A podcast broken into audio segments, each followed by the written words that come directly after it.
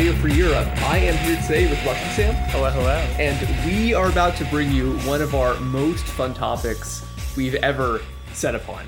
This is a really cool episode. Uh, it's really exciting. It ties together so many themes that we've been talking about across the entire, you know, year plus we've been doing this podcast. Before we get into it and tell you the story of Cyrus Teed, we just want to ask if you guys are liking the show, please give us a rating or a review on Spotify and Apple Music, wherever you're listening to it. Yes, I'm even say that it'll make you immortal. Yes, yes, please say that. Uh, we're having a lot of fun with this, and we hope you guys are too. So just let us know how we're doing. And without for any further ado, let's explain the story of Cyrus Teed and the Koreshan Unity Church. On Christmas morning, 1908, Dr. Cyrus Teed met with his followers. They all gathered at his home on a peaceful island off the coast of Florida. The followers had traveled from New York, Chicago, even distant Germany, just to see Dr. Teed. But here's the thing Dr. Teed was dead. At least, that's what the coroner said when his heart stopped beating a few days earlier. But to this group, who called themselves the Koreshans, Dr. Teed wasn't dead, he was just in a state of suspended animation.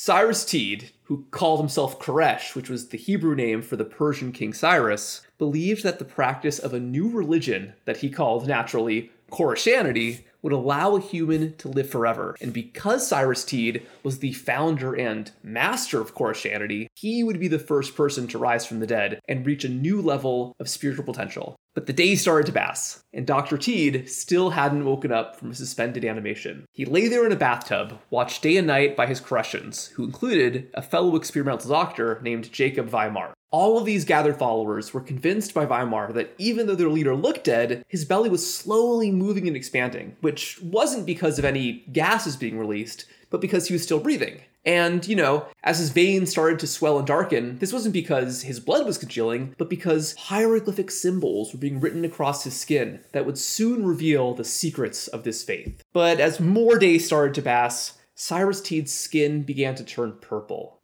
Black ooze started to drip out of his mouth and nose. And here, Dr. Weimar realized that the great Koresh was finally starting his metamorphosis. He was turning into the Egyptian god Horus, a central figure in Koreshanity. They just needed to wait for this old chrysalis of flesh to dissolve away, and then his new glorious body could be revealed. But one of the Koreshans was a little skeptical. That person was Dr. Teed's own sister, Emma Teed. She didn't like the idea of her brother rotting, so she told the authorities in Fort Myers that there was an unburied corpse here at the island of Estero. On the fifth day after Cyrus Teed had begun his transformation, the coroner came back for the second time. And he said, I already told you this guy was dead, and now look, he is a rotting corpse, and the law says he must be buried. The Koreshans were freaked out about this, because he wasn't dead. He's their leader. He's going to rise. But they came to a compromise. They wouldn't say he was dead, but they would put him in a tomb. Just a temporary, quickly built building of bricks,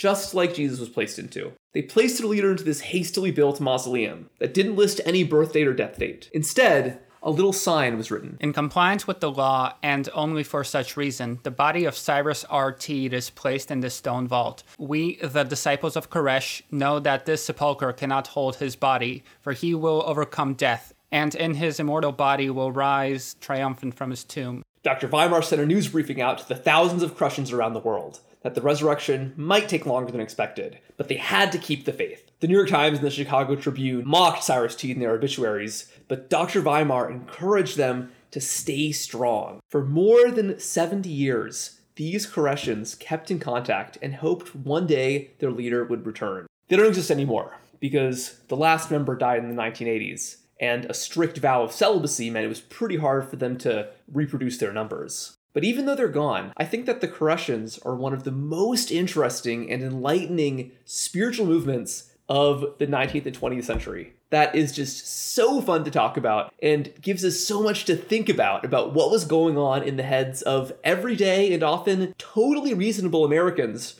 around the turn of the century. So I gotta ask you, Sam, who the hell was Cyrus Teed? Well, Cyrus Teed, uh, he was a doctor uh, before he began his ascent into prophethood. But let's go further back. Uh, let's talk about who this guy is and where he comes from. He was he was born back in 1839 in upstate New York, which was at that point going through uh, this massive spiritual transformation. In fact, at this point, it was even called the burnt over district because so many different Christian sects were arising at this time. This was, of course, the period of the Second Great Awakening, Right. which mostly led to the creation of new and energetic forms of older Protestant denominations like the Baptists and the Methodists. But some of them were so radical in their teachings that they stretched the limits of Protestantism and even Christianity writ large. One group of these were the Millerites, now known as the Seventh day Adventists, and the others were the Mormons. So, as we can see, this was really a primordial stew of all kinds of spiritual weirdness at this time. Although it wasn't just spiritual, as we'll go, we're going to get into shortly. Yeah.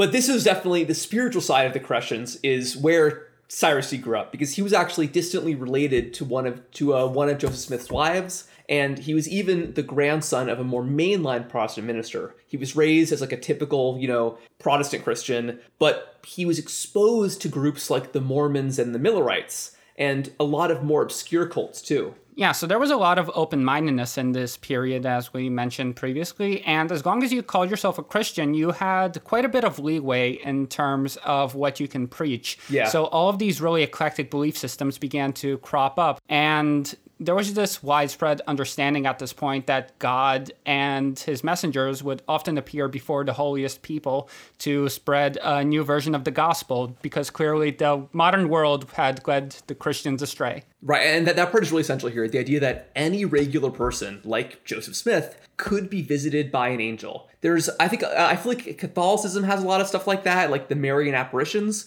But it, I get the impression that most Protestants didn't really believe that too strongly until right around now. And I think that a big part in this, who we talked about in episode 41 on spiritualism, was Emanuel Swedenborg, this uh, Swedish theologian who had a lot of very interesting ideas about the afterlife and even about ghosts. And his belief that the dead could speak to the living basically started the uh, 19th century spiritualist movement. Yeah, the first well known seances were, of course, performed by two teenage girls. Where they were performing, you might ask? In Hydesville, New York, which was just a day's horse ride away from Teed's house in Utica. Right, and because he was, again, in, in this whole environment in the burned over district, he almost definitely met William Miller, who led the Millerites, who are now the Seventh day Adventists, and their whole thing was that Jesus was about to return and lead all the faithful to heaven, which, and that specific belief, in a roundabout way, would eventually become part of Cyrus Teed's own philosophy. It seems like he had a, an interest as a kid in both religion and science, but his family wasn't rich enough. So those fields were basically shut out from him at the time being. Instead, when he was just 11 years old, all these ambitions were dashed because they pulled him out of school and put him to work. And it wasn't just like manning the counter at the candy store. They put him to work working on the Erie Canal.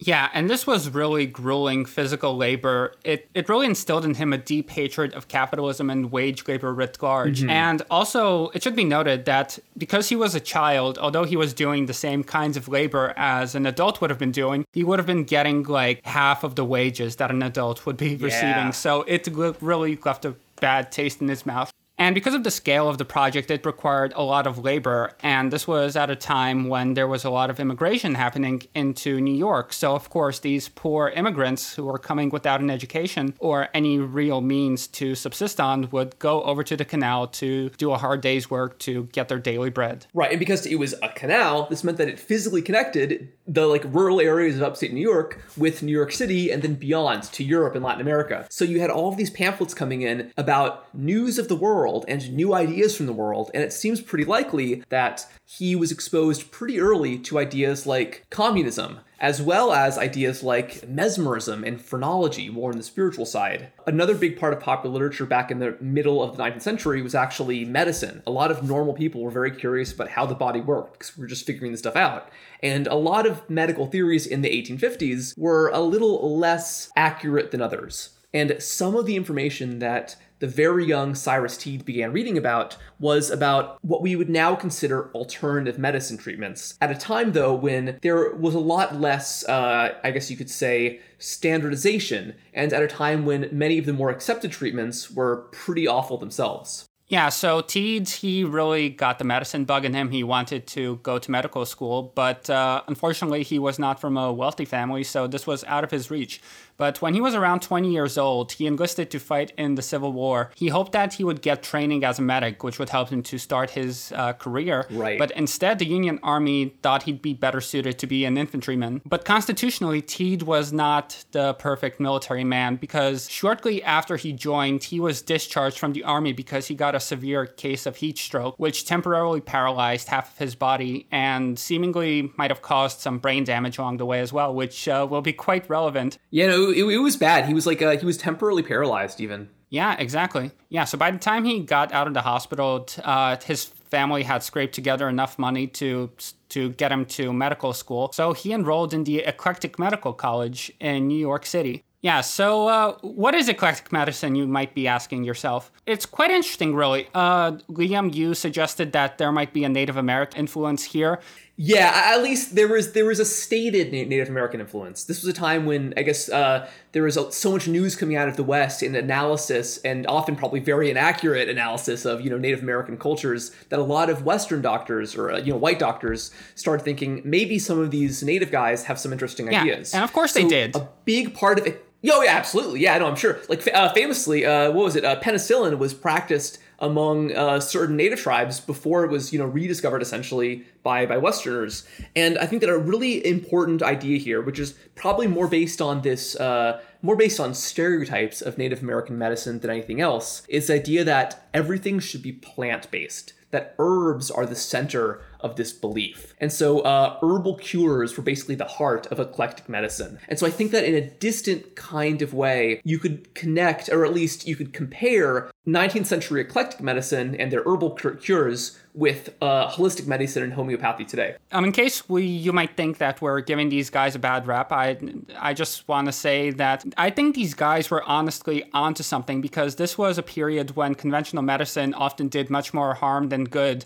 Yes, yeah, yeah. Doctors didn't wash their hands. Yeah, yeah. Um, exactly. Um, in fact, they institutionalized the guy uh, Semmelweis who suggested that doctors should wash their hands. But anyway, yeah, famously, this very rough state of medicine at the time meant that people who opted for a more hands-off or placebo-driven approach had better outcomes than people who, you know, would get pumped full of heroin and mercury by conventional physicians. It was not a great time to get sick. No, no, not at all. So if you're ever time traveling, make sure you go to an eclectic doctor. Yeah, and, and think, and that's kind of an important thing here that even though we know today that these techniques probably weren't very accurate, I don't think that we should assume that the people doing these techniques were cynics. And this is kind of a bigger part of the whole Cyrus Teed story. It's easy to laugh at him today, but I don't think we should think that he wasn't sincere in his beliefs. Like you said, there were a lot of really good reasons to be interested in eclectic medicine. And also at the time, it was generally more accessible if you were from a working class background, it was easier to get involved into eclectic medicine. And because they saw themselves as kind of storming the citadel of the medical establishment, they even uh, explicitly called themselves Protestants, in that they were basically the medical equivalent of Martin Luther, you know, putting their 95 Theses on the uh, the wall of the uh, medical papacy. Yeah, um, exactly. So because of the rapid expansion and interest, there was a proliferation of medical schools, both Orthodox and eclectic, during the first half of the 19th century. Yeah, right. And especially, yeah, and especially after the Civil War. Cyrus Teed had hoped to get medical training in the army. He didn't get that, but a lot of people did, which meant when the war was over, there were a lot more doctors, a lot more medical schools, but one little problem there weren't enough bodies. Yeah, so because of this, uh, grave robbing became uh, a big part of the medical profession, and this had already been the case in Europe for centuries. There was a lot of uh, discontent yes. um, around the fact that these physicians were going into graveyards and digging up old uh, skeletons, and lo and behold, there was suddenly a lot more of that going on. Yeah, and we should mention that because uh, eclectic schools were generally less reputable, or at least, probably more importantly, less well connected to money, they often relied more heavily on these kinds of less scrupulous means of acquiring cadavers.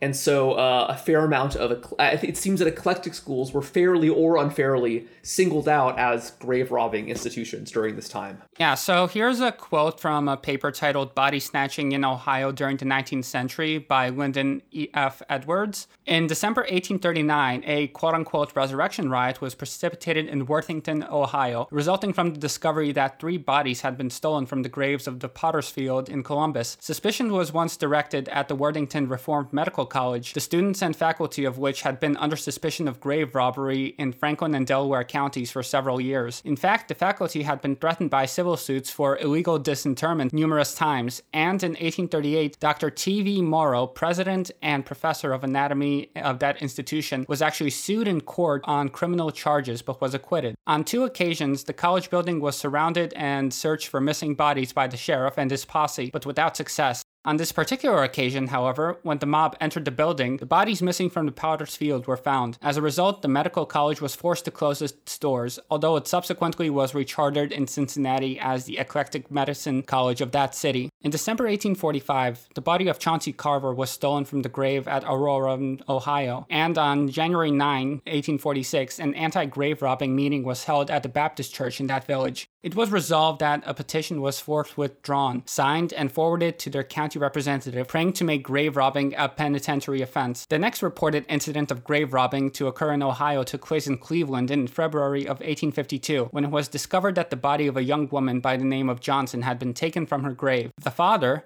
having been suspicious that her body was taken in one of two medical colleges in that city, made a search of the buildings but without success. Rumor and gossip, however, soon induced him to believe that her remains had been found in the building of the Cleveland Homeopathic College, whereupon, armed with an axe, he started for that institution accompanied by a howling, furious mob, which overpowered the police, forced an entrance into the building, and demolished its furnishings and equipment. This shameful demonstration of violent human emotion failed to disclose any remains of Miss Johnson. Very Frankenstein, right? Like the, the angry mob going in to find the uh, the stolen bodies. Yeah, um, exactly. So as you can tell, this was a very fraught time in medicine, and really nobody's hands were clean, unfortunately. Yeah. But uh, let's get on to Mr. Teed. What was going on in his life at that point? Right, because yeah, because it's important that Cyrus Teed, although he was a doctor, he's not really known to us today as an eclectic doctor, and he's also not known to us as a child worker on the Erie Canal. Instead, Cyrus Teed is known as the founder of the Koreshan Unity Church like as we mentioned, as we've kind of hinted at, this really strange group that preached celibacy and as well as the aspiration to immortality, among many other things that we're going to talk about. And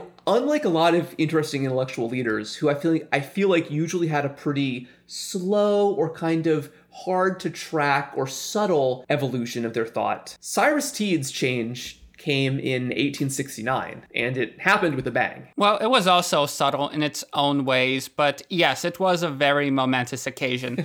Uh, Teed Yeah. had Teed had spent his entire life up until that point dabbling with various belief systems that outsiders would have found strange.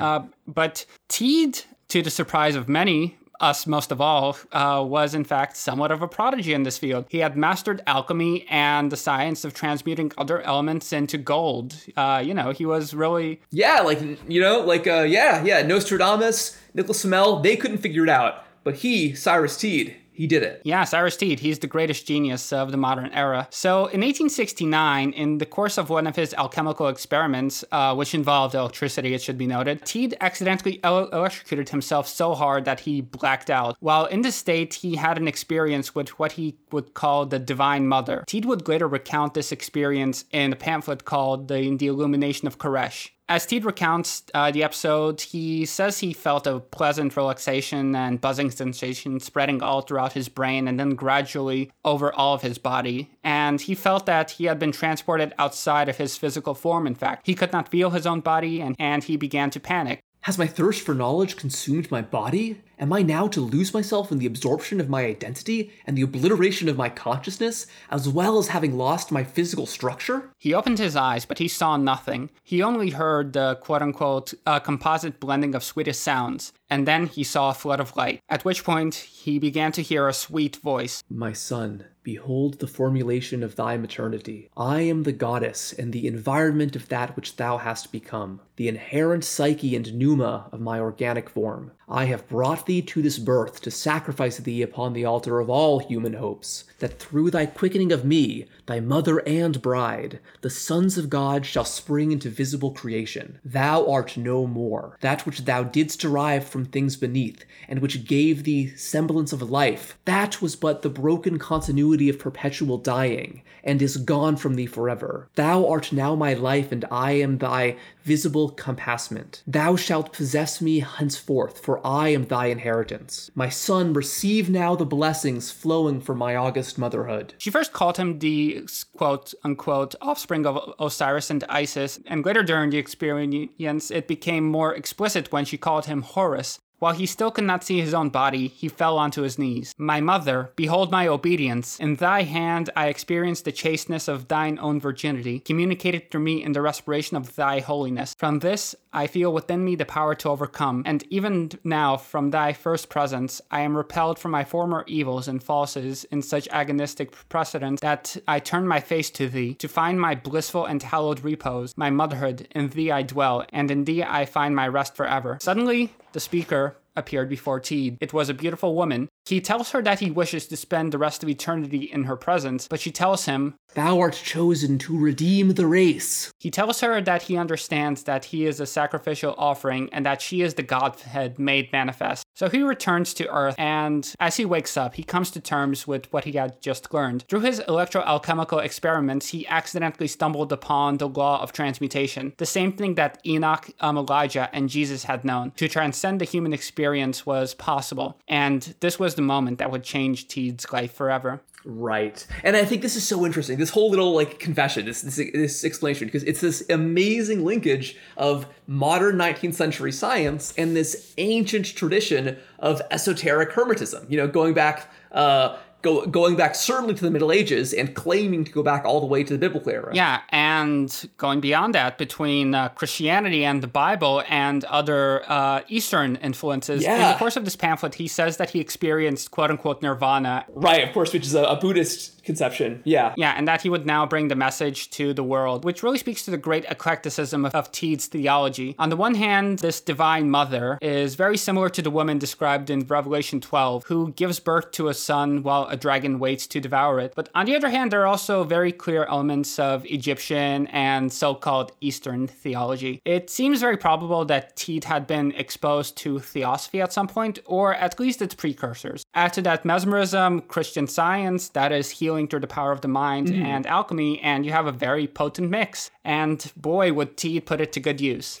That's right. Because thanks to this experience, he began to formulate his own new religion for the first time, which eventually would be called Koreshanity instead of Christianity, with Cyrus being the Hebrew version of the name Koresh. He basically, uh, or explicitly, saw himself as the Messiah which would have freaked out many devout Christians in the 19th century, but also attr- intrigued some and eventually would attract a lot of people to this movement. Yeah, yeah. Can you tell us, Sam, why is uh, King Cyrus, uh, Koresh, such an important figure in Christianity and Judaism? For that matter. Yeah, well, it's because Cyrus was the king who allowed the Jews in exile to return from Babylon back into the land of Judea to rebuild the temple. Yeah. So in the book of Isaiah, verse 45 1, King Cyrus of Persia is straight up called the Messiah. The verse reads, Thus says the Lord to his anointed, to Koresh, whose right hand I have held, that I may subdue nations before him, and loose the loins of kings, that I may open before him doors and gates which shall not be shut. And if your mind jumped to David Koresh and the Branch Davidians right now, uh, you're not alone. There have been other people who have tried to draw a connection between Cyrus Teed and, and the Branch Davidians, but as we're, as we're going to learn very shortly, that's total bullshit. Yeah. Although the biblical uh, reasoning for these two figures taking on this name is the same, these groups could otherwise not be more different. Right. And I would say also their behavior, you know, it looks similar from afar, but in practice, very different kinds of cults, very different kinds of compounds. Despite the very strange contours of his faith, as we can see, Teed would continue to be deeply steeped in the biblical text, building upon them the proof of his message. But then again, he also spoke of Egyptian gods and nirvana, so clearly some wires got crossed somewhere along the way. Yeah, yeah. And so and he actually continued to practice medicine during all of this, but he would be preaching his newfound beliefs on the side, and sometimes even not so much on the side. Because uh, some of his patients reported that while being treated, he would also say, Oh, you know, I've also uh, developed this thing called Koreshanity. Let me tell you about it. Yeah, and uh, these patients, they mostly found Teed annoying Uh-huh. uh, for his preaching, although he seems to have been a somewhat competent doctor. So, as we mentioned at the top of the episode, upstate New York was the site of, the, of a groundswell of various heterodox religious communities.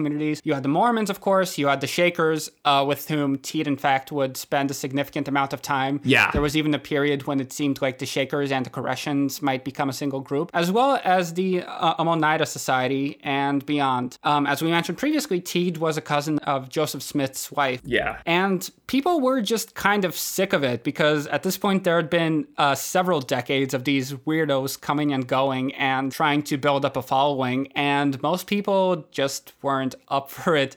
So, so because of this, Teed was constantly bouncing around from town to town. Uh, so Just like Joseph Smith. Oh yeah, yeah. Um, except Teed uh, wasn't really persecuted as heavily as Smith, at least not at this point. But in July 1879, for example, he was staying in the town of Sandy Creek, and he awoke to find a note on his door informing him that he had 24 hours to leave the town, or quote unquote to be helped out. Teed wrote to his sister that quote, "People are getting exasperated over my doctrines. Of course, I shall make no move out of this town." he stayed put in Sandy Creek until his business failed in 1880, and his parents needed another set of hands in the mop factory. But Teed would basically spend an entire decade moving around endlessly in search of a people with whom his message would resonate. Yeah. He's probably, what, in his 40s now? Yeah, early 40s. And it was around this time that he began to attract attention from the press, but not exactly in the most flattering light. In 1884, in the town of Syracuse, uh, a disgruntled former follower went to the New York Times with a story of intrigue and fraud. Teed would remain a staple of, in newspapers for the remainder of his life, and most of that coverage was quite negative. So uh, let's see what the New York Times had to say about uh, Mr. Teed in August of 1884. Sure, he is the prophet Cyrus, a doctor obtaining money on the ground that he is a new messiah. Dr. Cyrus Teed of Syracuse has an office in West Onondaga Street.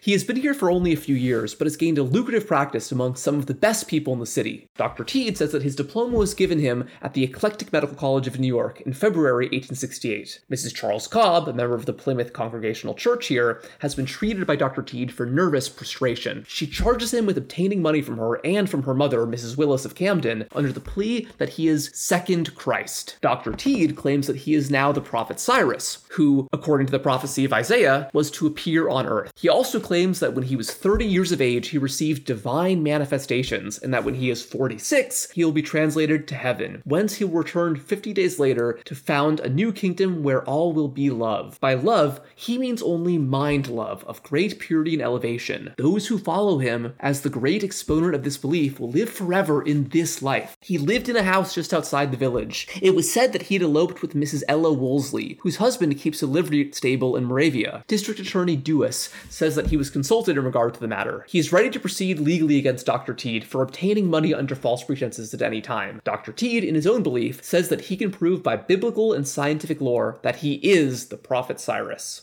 Yeah, great article. And this is really the tone of pretty much all subsequent coverage of Teed. Yeah, uh, yeah. These are the same themes and accusations which would follow Teed all throughout his life. Maybe there was something there, but maybe there wasn't. It's really hard to tell with so much time having passed. But this particular story is what brought an end to his practices upstate. At this point, he took to New York City, which was a bustling metropolis, of course, which was bound to contain more people who are receptive to his message. So he set out to New York with his sister, a cousin, and two more women. He left behind uh, his parents and his wife, who at this point was suffering from a very severe case of tuberculosis and was in no state to travel, but also she doesn't seem to have been down with the whole I'm the prophet deal. So Teed's group, they set up shop in New York, but the finances are totally shot through. Uh, Teed began to give lectures to spread his message, but he didn't really see much success for a good while. Uh, the group had to go cold and hungry, quite literally. After Teed's parents and wife died, the group's funding ran dry and they dispersed. But Teed was lucky enough in that a follower had invited him to come live with her. Unfortunately, she had some other requests. Egley had made an especially peculiar request of Teed sexual intercourse through the urethra. Troubled, Teed shared this with AB in a letter in which he tried to puzzle out how urethra sex would be anatomically and spiritually impure. The sponsors even prevented Teed from sending a copy of his manuscript to AB, saying that AB would treat Teed's writing like the word of God and therefore not edit it. Until this point, AB had helped Teed edit his fledgling newspaper and his manuscripts, but these women insisted on having editorial control. Yeah, and AB was Teed's first follower and close personal friend mm-hmm. who would stay with him throughout his life. He was really the first one who believed.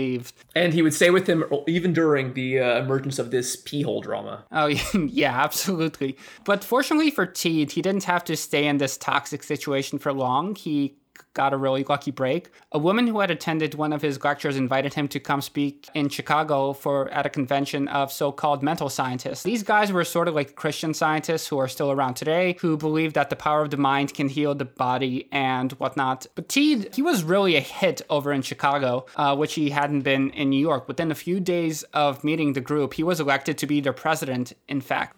that's so great. But that, that's like that, that, that's main character stuff. You know, if, if that happens to you, maybe you think you really are the second coming of Jesus. You really are Koresh. You're even Horus. Yeah, yeah. There's definitely something very compelling about this guy, even if his beliefs are clearly uh, not Yeah. Totally hinged to this world. Right, and I got asked then. So, what, what what do you think was so compelling about this guy? Because he seemed like a pretty like typical middle aged, you know, 19th century white dude. I mean, he wasn't. He was kind of handsome, I guess. One thing that everyone seems to mention is that his eyes were just Mm-hmm. really bright and compelling. He was clearly a great public speaker because he was able to convert people. Yeah. Well, not a lot of people, but a decent number of people. I think it's several thousand, right? Several hundred, definitely. Here's how the allure of immortality uh, describes Teed in his early days in Chicago. Uh, we should mention that this book is by Lyn Millner, and this is what we're leaning on pretty heavily for this episode. Yeah, this is the main source for the episode, and it's a really fun read if you're ever in the mood for some fun history. Yeah, yeah, it's definitely it's it's very entertaining. Yeah, yeah. Uh, Milner writes. Teed looked like any other mild mannered clergyman, a New York Times reporter claimed, until he spoke. When his small dark eyes began to shine as he talked, when he fixed his audience with an almost hypnotic stare, then it became evident that here was a man marked out from the common herd. He held up a Bible for the audience to view, and he explained that people call it the Word of God, but it is not. The Bible is instead great scientific text, he told them, and his mission was to interpret the Bible for the scientific age. The mental scientists who wanted to reconcile faith and the science of healing listened intently. So Teed began to gain something of a following. These were overwhelmingly women from, from an upper middle class or upper class background. For whatever reason, women in particular just found Teed very compelling. And although the newspapers always used this to accuse Teed of impropriety, and in fact, the newspapers weren't the only ones doing this, there were even lawsuits brought against Teed by several husbands Yeah. who claimed that he was seducing their wives. And although it does seem like he was a very flirtatious person, maybe that was part of the appeal. This was the Victorian era when women just weren't treated that Mm-hmm. Yeah. way by most people. Yeah. So maybe that was part of the appeal. But clearly, he was a very charismatic type, and uh, it paid off for him. So we really have to ask ourselves there's Teed the man, who's clearly charismatic in his own ways, but what was he preaching exactly? For a while, the contours of Teed's faith were vague, and they centered around Teed's messiahship, reincarnation, transcendence, and immortality. Mm-hmm. But by 1880 or thereabouts, they had a more definitive form. Basically, Teed called for celibacy, a communal way of living, and the abolition of private property. Teed had a very well developed critique of American society, in fact. And even though the goofy stuff tends to take center stage when the story is told, this social aspect really needs to be kept in mind for why the group was so successful. Right, because we mentioned that he might have had some exposure to like anti-capitalist philosophies from the continent. We don't know if he read Marx directly. There's no experience of that, any evidence that, excuse me. But it seems like communalist anti-market thought was a really big cornerstone of his message. He was explicitly anti-capitalist. Yeah, and again, he was coming from a long tradition of American religious weirdos who took a strong stand against the market and really wanted to return to the communal living of the early Christian followers who basically just um, held all property in common. Um, in fact, even the Mormons initially had a so-called United Order, which held the group's property in common and and basically was was sort of this like primitive communist Yeah. type deal. Uh, but in addition to his anti-capitalist leanings, Teed was also a pretty radical feminist, even by the standards of our time. He believed that sexual relations kept women enslaved to the whims of men, and that celibacy would be the ultimate liberation. Here's how Sally Kitch, the, the author of Chaste Liberation, put it.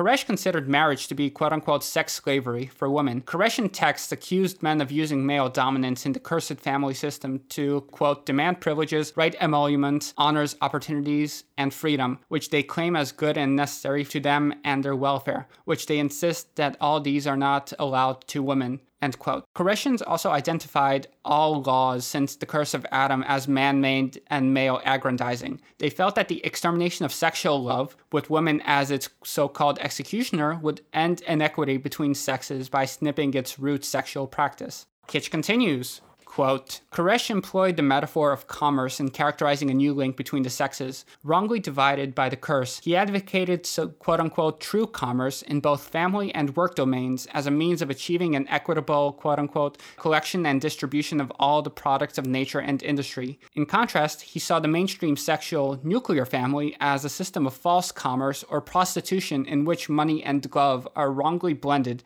because a woman's need to barter her sexuality and marriage in order to achieve economic security. And I just want to uh, jump in there. That's really similar to what Marx said in 1848. It's a funny. I think they arrived at that thought independently, but it's kind of interesting. It's the same conclusion. Even the manifesto has that line about uh, prostitution, public and private. He also blamed female financial dependence in the family for materialism and c- competitiveness among men. Such dependence, he felt, creates pressure on men to meet the financial obligations incurred by women. And although Kitch does criticize Teed's communes in this book uh, because they maintain traditional gender roles in terms of the tasks that would be assigned to people, it doesn't seem like this was an ideological thing at all for Teed. In fact, it would have been a matter of assigning people to do what they knew how to do best rather than this idea that women have to do the laundry and the cooking. But as you might have ventured to guess from the top of the episode, Teed wasn't known for his radical critiques of society and of themselves. Instead, he really shone when it came to his theory of so called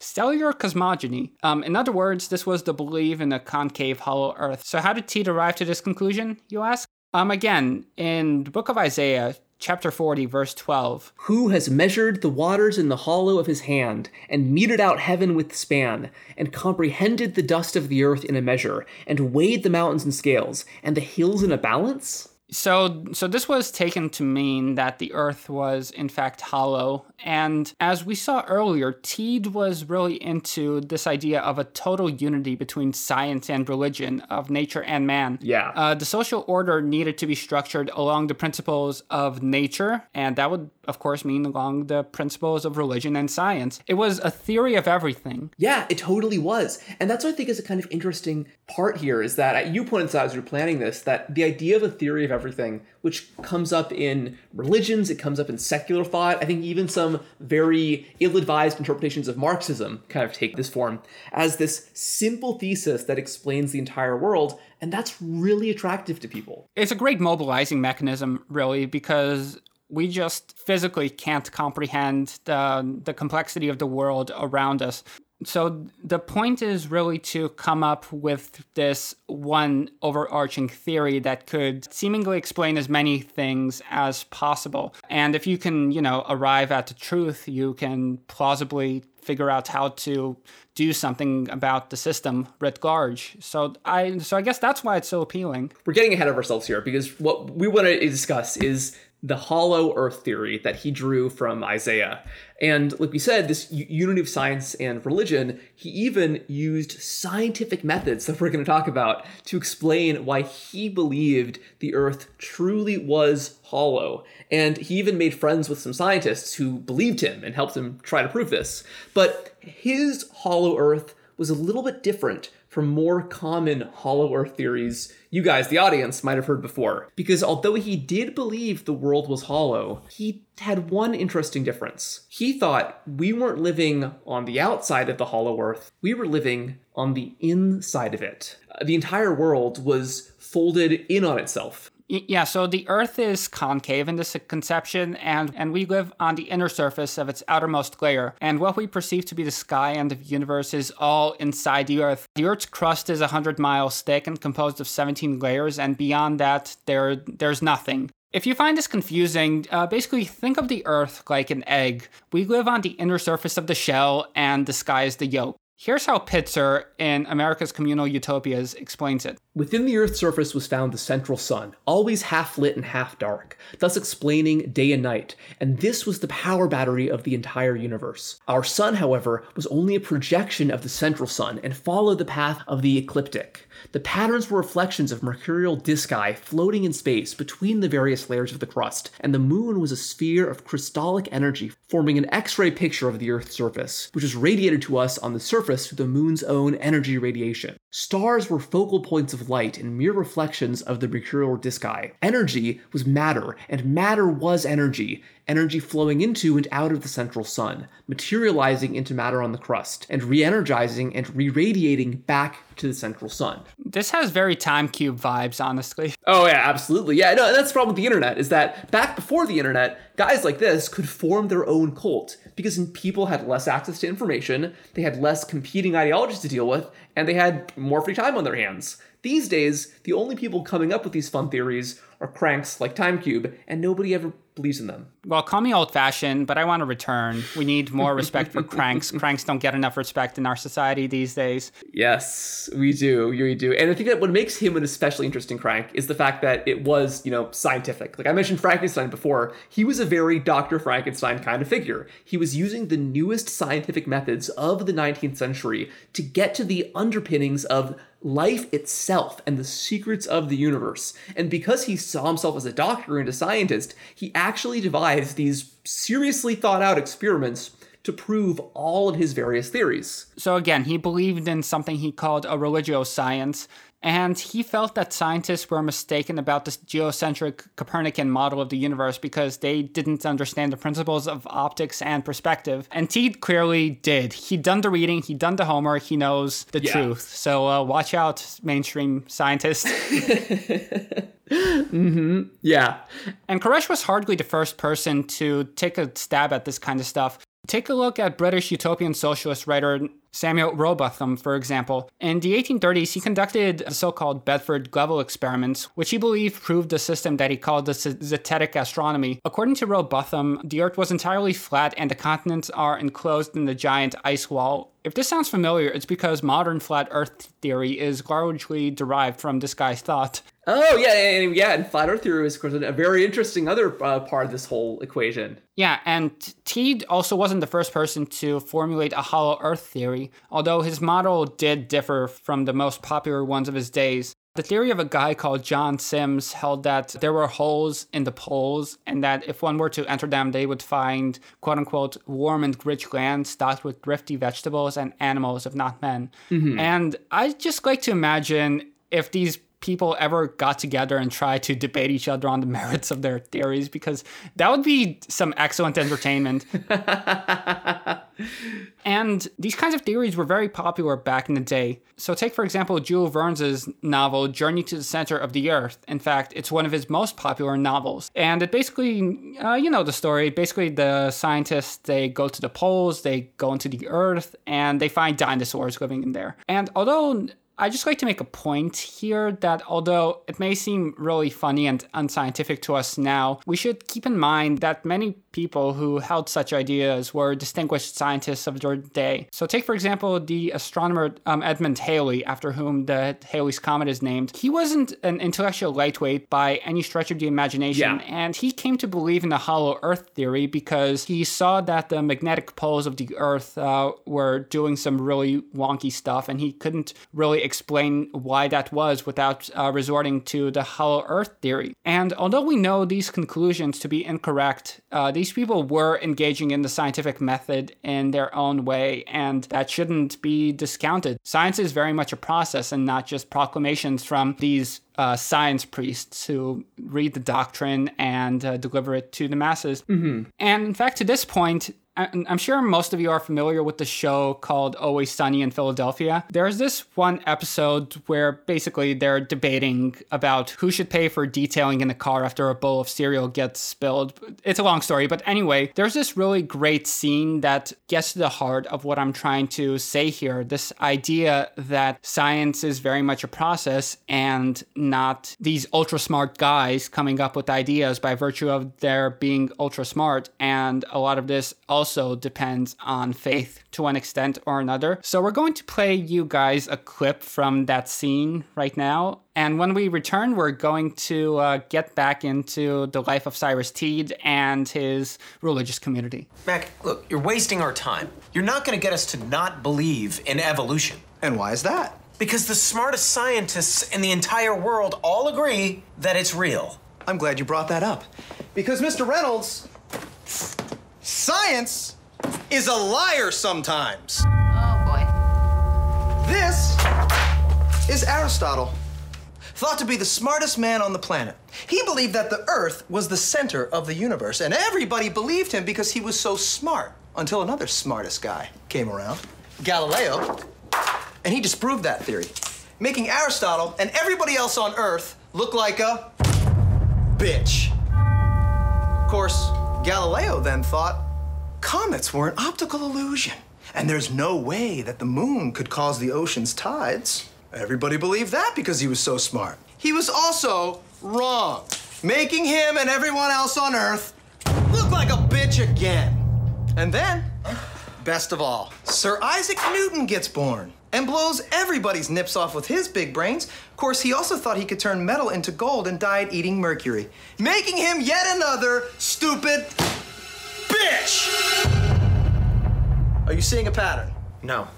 Mr. Reynolds, these were all the smartest scientists on the planet. Only problem is, they kept being wrong sometimes. Oh, this is insane, you fool!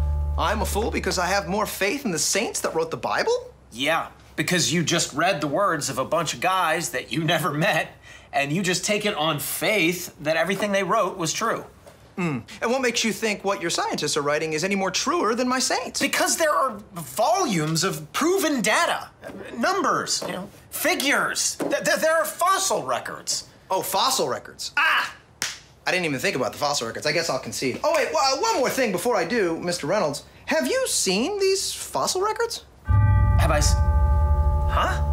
Have you poured through the data yourself? The numbers, the figures? Well, no. I mean, no. Oh, interesting. So let me get this straight, Mr. Reynolds. You get your information from a book written by men you've never met, and you take their words as truth based on a willingness to believe, a desire to accept, a leap of, oof, dare I say it, faith? Ah, Come on, come on. Look, I mean, I don't even know how I'm supposed to respond to that. Like, come on. Uh, that is a, that's a false equivalency. Just answer the question, Mr. Reynolds. Sure. Yeah. Okay. Welcome back. I hope you enjoyed that interlude. But now let's get back into the 19th century and the fun life of Cyrus Teed and his wacky commune. Right, and I gotta say, it does seem, uh, you know, it seems kind of fun. Like, uh, what I read about this commune definitely wasn't as debauched as some communes could have been, despite what some people might have claimed. But it seems like they mostly got along pretty well. There wasn't that much drama or chaos, as far as I can tell, especially the one in Chicago. What do you think? Uh, there was a fair bit of drama, I'd say, but it was much more tedious stuff, not the kinds of stuff that you expect out of cults these days, thankfully. Right, right. I guess what I see, yeah, you're, I shouldn't say there was no drama. I should say there was no rampant abuse, like the kind you often expect at a cult, like the kind uh, led by the other Koresh, for instance. Oh, yeah, um, absolutely. After Teed had been in Chicago for some time, um, at first, they basically bought an entire building that was supposed to house all of the Koreshans, but ultimately they also managed to acquire a pretty nice house, which Teed called Beth Ophrah, based on a biblical location over in Chicago, and that was where around 28 people, I believe it was, lived. Uh, these were the most important members of Teed's movement, and this was a pretty nice house although the rest of the followers, they didn't get nearly as nice conditions. They basically lived in a very cramped apartment building. There was way too many of them, and they just didn't have the resources to live in, you know, a very comfortable life. Uh, this was Yeah, yeah. yeah, this would change once the group relocated to Estero, but for now, Chicago was very rough on them. Right. Uh, we should probably get into uh, where they were able to get their money to begin with, though, you know, because they didn't have too much money, but they were able to buy or rent this property. Mm-hmm. Yeah, and they got it thanks to one of Koresh's followers, a lady named Berthaldine Boomer, Right. Great name. who really seems like the typical wealthy dowager figure. Yeah, yeah. She wasn't exactly a dowager yet, because at the time her husband was married. And it seems like he was pretty skeptical of the Koreshans, but he was actually willing to use a lot of their money from his, you know, high society Chicago background to fund this group that his wife was enamored with. Yeah, and- and I mean, this wouldn't have been that unusual either. This was, of course, a time when people were getting involved in social movements writ large, and the Koreshans weren't so crazy that they had zero appeal, right? These were people who were committed to social reform, and even though they had a wacky way of going about it, uh, nevertheless, they were able to find some money support. Uh, so let's talk a bit about how exactly the Koreshans operated, and namely who their key demographic was. Right, because like so many early religious movements, including even the first years of Christianity, they seem to have drawn especially a lot of their support from women. Yeah, yeah, women were the overwhelming majority of the Koreshans by this point. Yeah, which is really interesting. Yeah, and these women, they tended to come from upper middle class or wealthy backgrounds. Some of them were widows, some of them were single women, but others were married women. Some of them even came over with their children, which was a source of much friction between the Koreshans and the outside world. Right, and some of them also uh, the that uh, the book by Millner mentions is that a fair amount of them were actually parents whose, especially mothers, whose children had died and who were looking for some kind of spiritual fulfillment, and were probably especially interested in the immortal life aspects of Koreshanity. Yeah, so to this end, 83 out of 110 Koreshans in Chicago at this point were women. Wow. And again, many of them were married. And this drew the Chicago press to make all kinds of uh, licentious accusations against Teed because, I mean, sex always sells. Yeah. And reading some of these articles, you can tell that they were having a lot of fun with it. It was just, you know, typical, like, yellow journalism stuff, the kind of thing that America has always been renowned for. And this kind of brings up an important question basically is was Cyrus Teed in any way actually a sexual abuser? Because there were some offhand allegations to him being such a figure, but I don't think they're that compelling because, as far as I know, these allegations were never made by any alleged victims themselves. Instead, these allegations always came up during broader criticisms of Koreshanity for people who had earlier biases against them, and they said, oh, and by the way, the fact that he's living with these women is very suspicious. Yeah, and in fact, there was even legal action brought against Teed in particular several times. And usually, this was the action of aggrieved husbands who claimed that Teed was seducing their wives away from them. Yeah, yeah. Although we should we should explain. Uh, often seducing, not so much in like the literal sense, but just because uh, seducing in the sense that he convinced them to join this celibate compound. Yeah, and I mean, it's certainly plausible that there was some funny business going on, although it wasn't like particularly egregious. Um, again, this would have been consensual.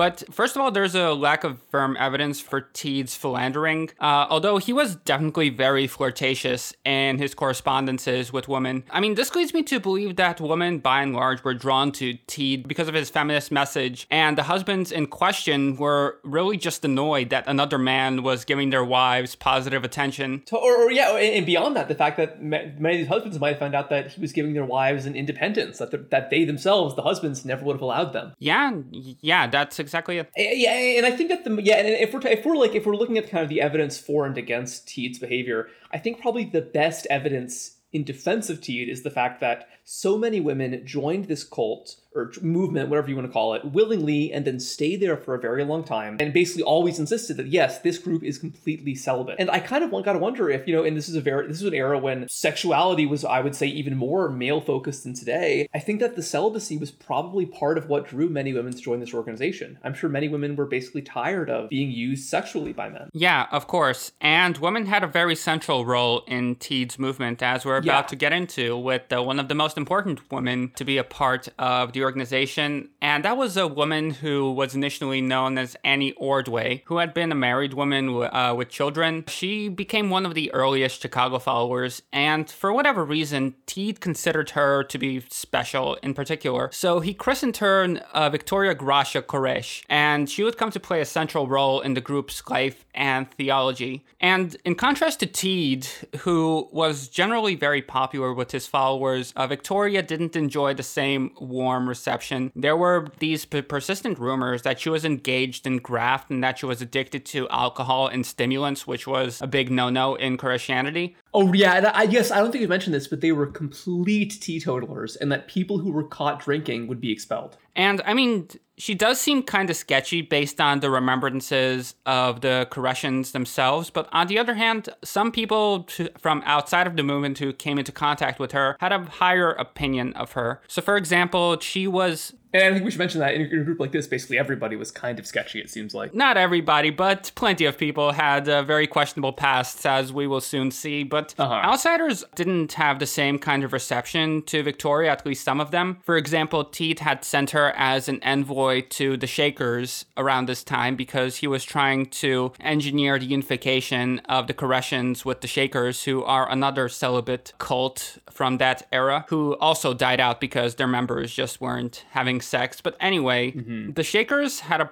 positive opinion of Victoria on the whole. Yeah, I mean, I can I guess it's kind of difficult to say what her deal was because so little of her life and work survive. Although, what happened after Teed's death would suggest that she was involved with the move- movement for less than pure intentions, but we're getting ahead of ourselves. Teed himself personally rebuffed all these allegations against Victoria, saying that uh, many women were just jealous of her because of her centrality to the movement. Yeah, come on, she, she got the name Koresh. Did anybody else get that? Yeah, so we have to ask what exactly was Victoria's deal? Why did Teed think that she was so special? Um, according to Teed, she was divinely ordained to become the female half of the perfected creature that would come into being once Teed transcended his mortal form, or when he achieved Theocrasis, as the Koreshan lingo went. Teed taught that the energy of his followers, which would be accumulated through the practice of celibacy, would, quote, cause the battery in his head to explode, at which point the energy would enter Victoria's body, and at this point, Victoria would take over the mantle as the group's total ruler for forever. yeah, yeah, yeah, no, no, I, love that, but I also gotta wonder, doesn't it kind of contradict the whole claims of immortality? Like, did he forget for a second that he was supposed to be immortal, or or what? I mean, he was immortal. It was just that like his energy was living on within within Victoria's body. So like this uh, amalgamation would be both Teed and Victoria at the same time. And I'm glad you brought that up because a lot of people find that confusing as well. Uh, this passage will hopefully clear something up. This is another quote from Kitch's Chaste Liberation. Quote, the Koreshans taught the model Bayun celibate as Jesus himself. Several texts define Jesus as the symbol of unified gender identity. First, Koresh explained, Jesus was conceived through a hermaphroditic process in which Mary's, quote, virginally generative and, quote, and parthenogenic ovum joined the male word within her. The process was completed only after Jesus' baptism by John, another act of celibate reproduction that contributed force, the pneuma, to Jesus' final birth. Thus, in Jesus, the male pneuma and the female psyche, the two forces, quote, by which the sons of God are manifest, end quote, converge. Second, because he had retained his virginity, Jesus embodied the purest form of both maleness and femaleness, untainted by sexual merger. This interpretation of sexual essences contrasts with mainstream cultural expectations that real men and women will express their gender identities through sexual prowess and reproductive experience. Koreshans found the purest form of gender identity in persons who were least overtly sexual in behavior, end quote. Yeah, and as we were planning this, Sam, you pointed out pretty astutely that although that sounds kind of wacky, that kind of conception of sexuality and celibacy, that's what a lot of early Christian groups practice in, in, in, to some extent. Yeah, and not just Christian groups, even in a lot of the rabbinic texts, yeah. there's this idea that he, the human creation story of Genesis 127, which we discussed in the Golem episode, uh, was sometimes read as the creation of a hermaphrodite who would later be split up into Adam and Eve. Yeah. Here's a verbatim translation of the verse in question. And God created Adam, a person, that is, the person in his image. Uh-huh. In the image of God, he created it. male and female, he created them. There's that juxtaposition, right? First it's singular and then it's plural. This kind of stuff would find a reception in all kinds of corners, both Christian and Jewish. Uh, one of the early Jewish expounders of the idea was Philo of Alexandria, Yeah. who was a very important early uh, Jewish philosopher who also had a strong influence on early Christian thinkers. Yeah, I think we mentioned him in our episode on Quo Vadis a while back. Yeah, and that also gets us to the point that early Christians often thought of Jesus as a hermaphrodite. And in fact, even the depictions of Jesus from the earliest times bear this hallmark because, in many ways, uh, the Jesus that was depicted uh, in those times was modeled on Dionysus, who was this Greco Roman god of like Wine, debauchery. some sects uh, within the Roman Empire held that Dionysus was actually like the top god, really, and he was also like the sort of philosopher figure. So Jesus would have been modeled on him in many instances. Yeah, wow. And I think another interesting link is that I've read, uh, I think this is by Philip Daileader, that uh, early monastic communes in Christianity looked a lot like what we see with Beth Ophrah, with the Koreshans. Because, you know, 2,000 years ago in the ancient Near East, early monasticism tended to be groups of celibate men and women living together, which is so different from later monasticism, uh, with a strict vow of celibacy, usually drawn from older adults from uh, wealthier communities who thought that joining this kind of desert commune could give them a holier life. And I have no idea if the Koreshans knew that they were behaving like early Christians, but I think it, it's interesting that they were, given that so many Christian and vaguely para Christian religious movements attempt to recreate the conditions of the early church. Yeah, um, of course. I think that the Koreshans were aware of this, and that's why they modeled themselves in the way that they did. But let's return to Victoria. Uh, Victoria, she was also disliked because she would impose these really stringent requirements on members of the group as a way of maintaining control. Um, in fact, Victoria sounds a lot closer to the stereotypical cult leader than Teed himself, although Teed's ultimate primacy within the group probably helped to keep her worst impulses under control because he was very insistent that she would not become the head of the group until after Teed had undergone theocrasis. So the Koreshans, they had a very special pair of holidays. They had the so-called Solar Festival, which would be celebrated on Teed's birthday, and then a lunar festival for Victoria's birthday. Fun stuff, fun stuff. But Victoria, she wasn't the only woman to whom Teed assigned special importance. Here's another quote from Millner's Allure of Immortality. Teed worked with three leading women who he called the Triangle, those being Victoria, Berthaldine Boomer, and Mary Mills, to create a female organization known as the Planetary Group of seven leading women within the movement. Teed told these women, stand by Victoria at all hazards as her cabinet. He cautioned the other followers not to criticize the appointments, as they were made from the throne of the Almighty God, with Teed simply as its messenger. Yeah, I I really gotta wonder what was up with that. Why did Teed assign so much importance to Victoria herself? We just don't know. That's one of the Yeah. weirdest mysteries of this whole thing. It's, it's, it's a great mystery. And that's kind of an interesting thing I feel like about this whole kind of project, reading into Cyrus Teed and the Koreshanity, because there's so many interesting facets of the movement, but it's really difficult to ever get inside the guy's head. And it's really hard to know what his specific motivations are. I think he was a true believer to a great extent, but I'm not sure if that really informs all of his decision making or if he ever might have had pettier motives. I think his mental illness might have played a role in that, honestly, because clearly he had a few screws loose, unfortunately. Oh, yeah, well, the dude, dude's lit- brain quite literally was fried.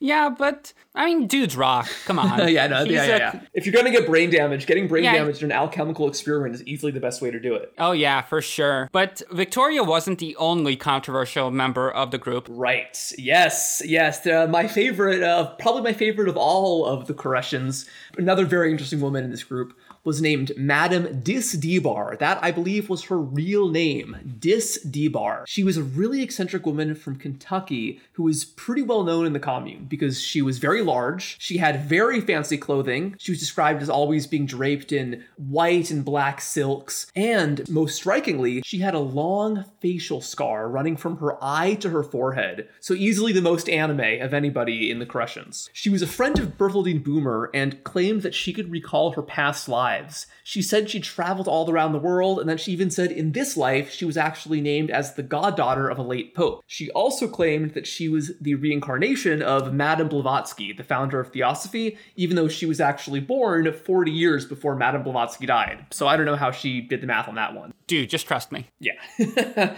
in reality, uh, she was probably just a very ordinary woman from Kentucky with Irish immigrant parents who was an excellent confidence woman. She had been to jail twice, uh, on one occasion for tricking a man into giving her his home, which kind of funnily enough looks a little bit like what Cyrus Teed would do to later obtain the island of Estero. But it seems like Teed was aware of her criminal background, but didn't really care because he found her very entertaining. And even though she was a known con woman, he seemed to believe her about the whole past lives thing. She said that she can recall a life in which she was a baroness, in which she was a countess, in which she was a princess. She had these very strong pretensions to royalty, and that's going to be important. But in a kind of classic case of if he will cheat on her, he will cheat on you, pretty soon the Koreshan discovered that just as she had robbed many people before, she was now robbing them. And that wasn't her only crime in the commune. Yeah, she was also a very heavy drinker who constantly violated the prohibition against alcohol. Um, in fact, she actually got kicked out because she just got blackout drunk and Yeah. and fell down the stairs, which hurt someone else in the process. And although this one only came out later, so maybe take this with a grain of salt, she was even accused of sort of indirectly violating the law of celibacy. Because after she was kicked out, it was claimed by a woman named Catherine McCready that Diss Debar had tried to coerce her into seducing a wealthy man who was involved in the Koreshans. And that Diss Debar had this kind of harebrained scheme where she could convince this teenage girl, Catherine, to get involved with this rich man, and then the three of them would run off together with his money. Wow. yeah, and uh, old habits die hard, I guess. Yeah, and so after all this came out, uh, Teed eventually, and apparently reluctantly, kicked out Diss Debar, who had been one of his, it seems like a, one of his closest confidants, at least outside that, you know, central circle of three. I'm curious, uh, do you think she was one of the seven uh, members of that planetary circle or whatever? I couldn't figure out if she was. I don't believe so, no. Okay, yeah. But uh, we should probably mention one other very important Koreshan because pretty soon before leaving Chicago, Cyrus Teed would meet a guy named Ulysses Grant Morrow, who had a lot of similarities with Cyrus Teed, but disagreed with him on one key issue. Yeah, Morrow just would, couldn't bring himself to believe that we lived inside the hollow earth. Right. He thought that this was ridiculous because Morrow was, in fact, convinced that the earth was flat. Yeah, yeah, he was one of the original flat earthers. And uh, it's pretty funny. So he at, at this time, he was a young guy, just about 30. I think he was a salesman or something like that. He had a very normal life. But on the side, he was totally obsessed with proving to the world that the earth was flat. Yeah, and I think his wife said something like, My only rival for his affections is his calculations. Because he was always trying to, yeah, trying to do this. Uh, and so, uh, Yeah, like even after Teed's death, he was still tinkering with his formulas. Yes, yeah. And uh, so he was mostly kind of uh, an, an independent kind of actor, but he got involved with various religious movements and tried to convince them that the earth was flat. And maybe if they believed him, they would incorporate this into their official dogma. And the latest of these groups that he had been involved with was the Jehovah's Witnesses, or at least some kind of offshoot of them called the Watchtower Society. In 1895, Morrow was at uh, a meeting of the Jehovah's Witnesses when they announced that a very special guest was coming to be involved in a theological debate against their leader. This guest, as you can probably guess, was Cyrus Teed. And like so many people, Morrow was really impressed by Cyrus Teed's demeanor, his outlook, his rhetoric, but what impressed him especially was that Cyrus Teed, just like him, had very strong opinions on the shape or the, the curve or lack thereof of the Earth. He did not believe Teed initially, but something about this guy was convincing, if you could read this, Sam. By the time Ulysses learned of Teed's concave Earth theory, he had poured years into his flat Earth theorems and didn't want to let them go. But he became infatuated with what Teed called cellular cosmogony, and he tried integrating their two theories. Teed critiqued Ulysses' experiments in The Flaming Sword, and he must have been persuasive because Ulysses disavowed his flat Earth research. Quote, The skeleton I had erected has now crumbled before your cutting arguments, he wrote to Teed, and I am free to examine Koreshan science with my mind void of preconceived opinions. That's from Allure of Immortality. Great line, right? Yeah, yeah. The skeleton I had erected has crumbled. Man, whenever next time I lose an argument, uh, I wish I could be that humble. God, I would love to get schooled by Cyrus Teed.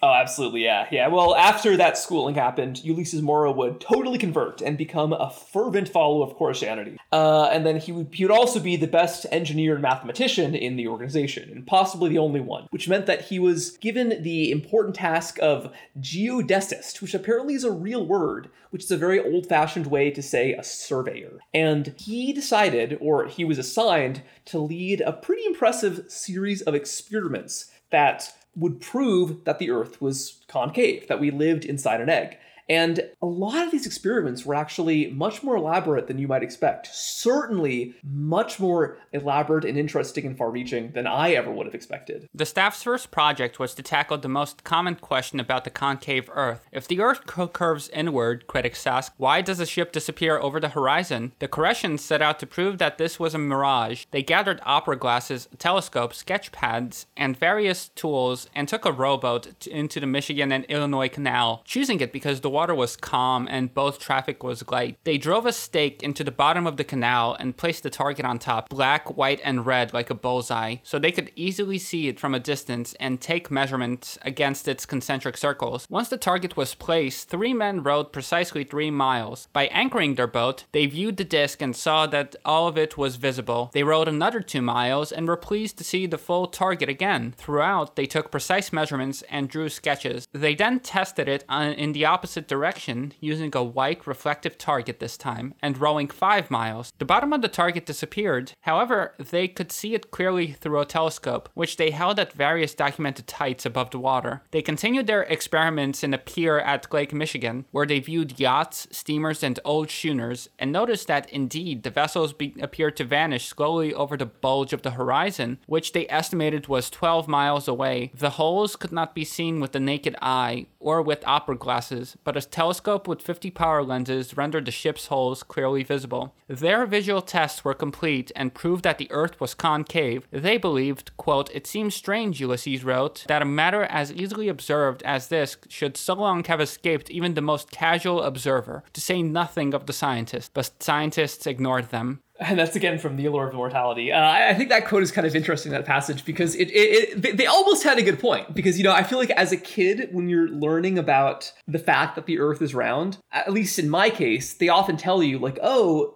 th- that that's why uh, ships start to disappear over the horizon. But I think I think these guys are correct that the fact that ships disappear is not because of the curve of the Earth. It's simply because they're too small to see. You know, I think they're probably I think the Koreshans are right about that. But then they took the next leap to saying, therefore, that means the Earth must actually be curving in the opposite direction, which you know, obviously is ridiculous. I mean, listen, if they have one good point, maybe we should hear them out the rest of the, of the way. Gladio for Europe is the only pro-Koreshan podcast. Yes, but this wasn't the only scientific venture that the group was taking upon itself. Teed actually had another idea, which might sound familiar to some of you listening today. Mm-hmm. Here's another quote from Allure of Immortality. While the media attention was on him, Teed took the opportunity to share what he planned to do once the confederation among the celibate societies was complete. He would build a pneumatic six gauge railroad connecting the Atlantic and Pacific coasts. Quote, It will carry one to San Francisco in 12 hours, the leader reported. Quote, The cars will run without wheels. The project, Teed said, would create jobs for 1 million people.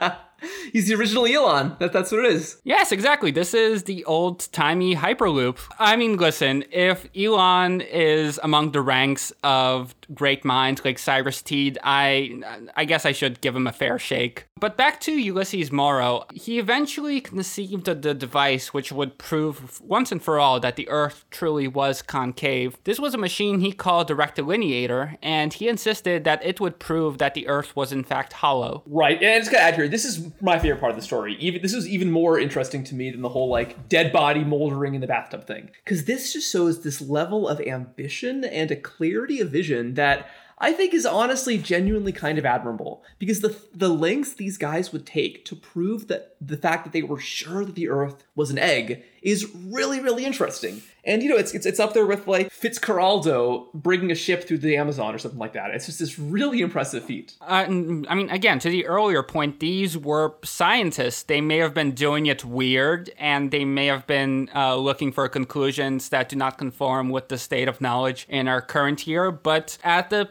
time when they were doing these experiments, it wasn't nearly as clear as it is today. So I think they deserve to be recognized as, if not the best scientists, nevertheless, they were actual scientists and not just total cranks. Totally. And let me take a minute to, to just explain what the rectilineator is, because it's a very clever kind of idea. So it's this the, the idea of a rectilineator, which I, I'm absolutely sure is a word they invented, was this wooden, a very large, very long wooden device that was kind of like a, uh, I shouldn't say a device really, it was like a fence that could be used as like a, a giant ruler to supposedly measure the angle of the earth. And the way it works is that they planned to set out basically fence posts at equal intervals four miles long, a four mile stretch of hundreds of fence posts with a, a wooden, a, a straight wooden crossbar connecting each of the fence posts. And the really key part here about the rectilineator is that starting at a central point at the very center of the line, on each direction, the posts would start getting slightly and slightly smaller, just a tiny bit. So if the first post was, let's say, exactly six feet, the next post would be five feet and 11 and a half inches, then five feet and 11 and a quarter inches on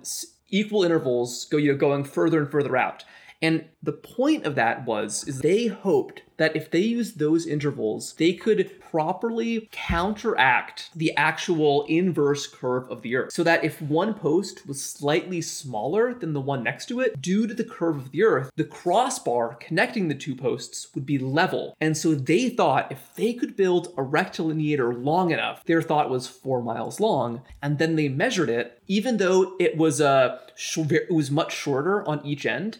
If the crossbar was completely level, throughout the entire row, that would successfully prove that we really were living on the inside of an egg. Yeah, but for whatever reason, uh, they felt that Chicago wasn't the right location to prove that we live inside the Earth. Yeah, there were a few reasons for this. Mm-hmm. So, for this reason, they would set out to Florida. Here's another quote from Allure of Immortality. This couldn't be done in Chicago, but Florida was ideal, with its stretches of empty shoreline along the Gulf and its mild weather. Furthermore, the Gulf was part of the ocean, and their visual tests had been inland waters. They imagined that this was one reason scientists had ignored them. Perhaps they reasoned their critics believed that inland waters did not conform to the Earth's contour, though there was no evidence that anyone lodged a complaint like this. Being on the Gulf would eliminate this criticism because, Ulysses wrote, no sane mind could question that it followed the contour of the Earth. yeah, yeah.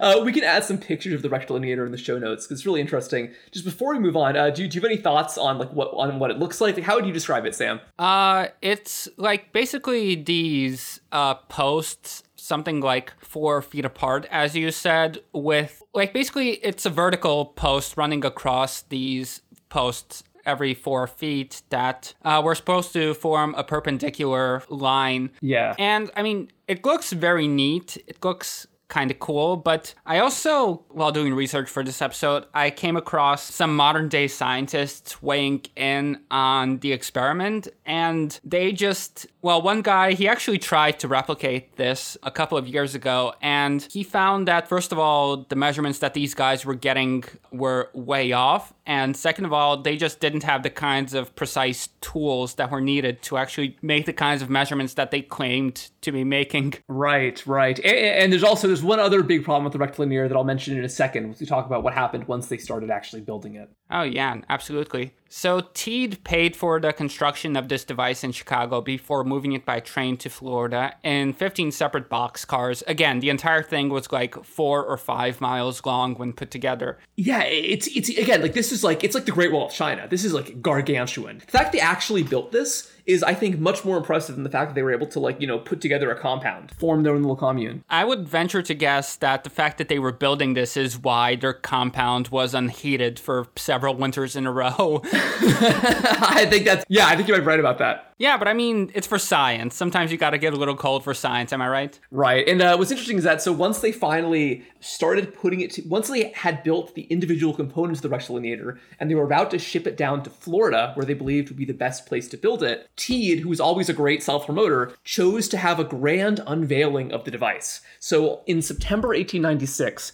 the rectilineator was complete and ready for display, and the Koreshans threw a party at the Old Town Hall in Washington Heights in Chicago, circulating a densely worded event announcement. The Chicago Tribune wrote that those who received the invitation must have felt tremendous relief. The residents of that suburb have been worried greatly as to whether they're living on a flat or a spherical planet, or whether the Earth might not be parapelopede or a loon. Some of them, it said, have lain awake at night. The reporter continued, It is hinted that science is trembling on the verge of a great discovery. So yeah, here's the Chicago Tribune mocking this guy for, uh, you know, insisting that we lived inside an egg. But hey, like we said, like they, uh, Uh, at the time, their numbers at the time seemed to check out. Well, if if their numbers were accurate, which again is very doubtful, but nevertheless, their their hearts were in the right place. They were trying their best.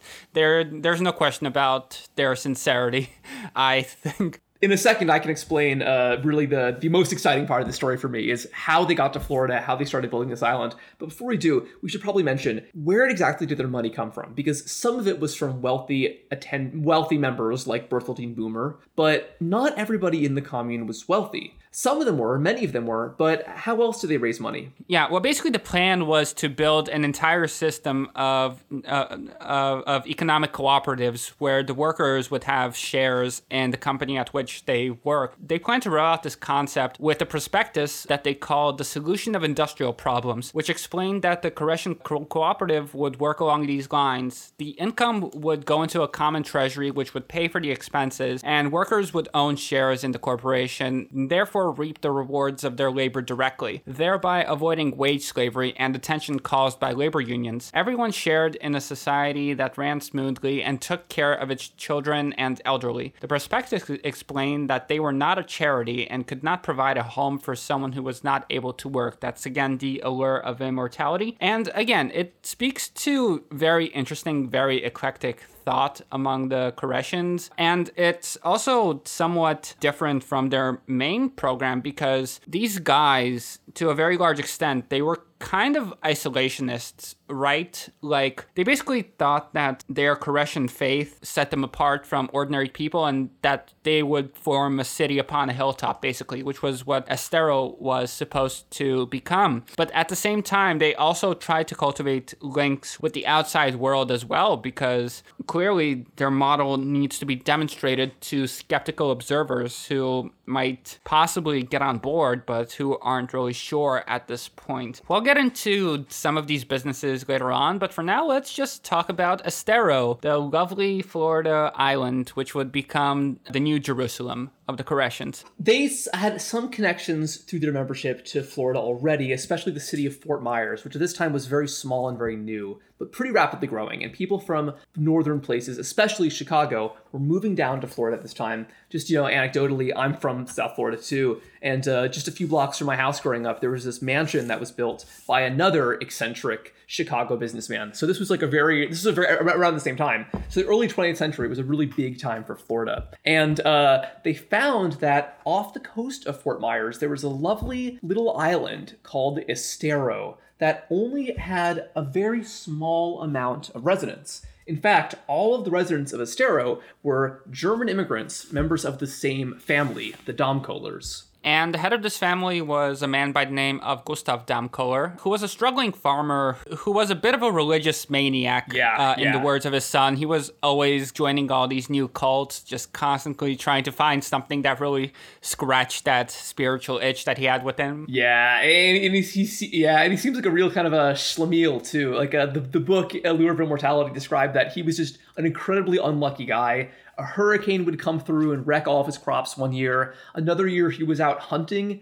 and he thought he saw a bear, so he was so scared he dropped his rifle and ran and then lost his rifle forever. And another time he was out fishing and he was so convinced that he was surrounded by sharks that he had some kind of a terrible panic attack that left him feeling permanently depressed for the rest of his life. Yeah, and short shortly before Teed showed up, uh, his wife and daughter, in fact, had died of illness. So Damkohler's son, uh, Elwyn, who real, who grew up around the Koreshans and didn't have very nice things about them. He was very resentful of the fact that these people came in from out of the blue and just took advantage of his father at a time when he was very deeply unwell. Yeah, but nevertheless, Damkohler, he corresponded with Teed for a while and he decided that, oh, you know, I tried all these other fates, but this one, this one is for sure the real deal. So Teed traveled down there actually to see another piece of land, which ultimately didn't pan out. But in the process, he had finally met this man with whom he had been corresponding all this time by pure chance. And he was able to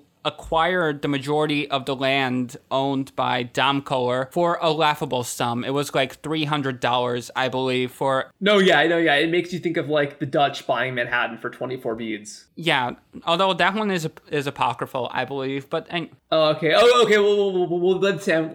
That that can be your next episode. Oh, stay tuned. yeah, and let's talk about Estero itself. As we mentioned previously, this was in a part of Florida which was only beginning to be settled by yeah. white Americans, so it was very isolated. It was far from the sins of the material world, and for the Koreshans, this was just what they were looking for. The Koreshan newspaper in Chicago encouraged uh, the followers to move all the way across the country into this mostly deserted island, which basically just had a shack on it at that point. And geography wasn't the only reason why Estero was the perfect location. Quote, it was prophecy. The editor of The Sword wrote that Koreshans had come to Florida. He'd had worked out that Estero was the safest place on Earth to be in the coming apocalypse. It was the cosmic order of things, and it would grow into a great civilization. They had escaped the hells of capitalism. Their exodus from Chicago represented a new epoch for the movement. Mm-hmm. Yeah. So so not only was it the best place to build the rectilineator, and uh, yeah, it was it was the holiest place supposedly for their New Jerusalem. Yeah, and they drew up uh, plans for this city. It was supposed to be enormous. It was supposed to house something like 20 million people. Yeah, yeah, yeah. And, and again, this is this is like a tiny island. Today, it's been somewhat developed, but even then, the population is only like 30,000. So yeah, I don't think I simply do not think you could fit 10 million people on the island of Estero. Well, it wasn't just supposed to be the island. They were going to dredge the water to connect it to the mainland. I believe. Oh, okay, I see, I see. But still, but still. And also, if okay, as someone who is from Florida, I can tell you, like, it's Southwest Florida, n- not a great place to live. A lot of bugs, a lot of swamp, a lot of hurricanes, and that'll become important. Yeah, so what was the first thing that the Koreshans did when they got to Estero? Building the rectilineator. Oh boy. And again, as I mentioned previously, the entire device uh, spans something like four miles, and it's very difficult to build because you have to assemble all of these separate parts of it into yeah. this one structure. And because it's Florida and uh, the weather isn't generally the greatest for these kinds of experiments, wind kept moving in and shifting the pieces. Right, and not just wind, like storms would come in, like the classic, you know, Florida rainstorms and Ulysses Morrow, the engineer, he was actually convinced that this wasn't just an unfavorable weather pattern. He was convinced that the devil had personally sent these storms. And in letters to his wife, I believe, he mentions that, uh, oh, yeah, yeah, like this has to be Satan. Yeah, I mean, Satan clearly doesn't want us to know that we live inside the earth.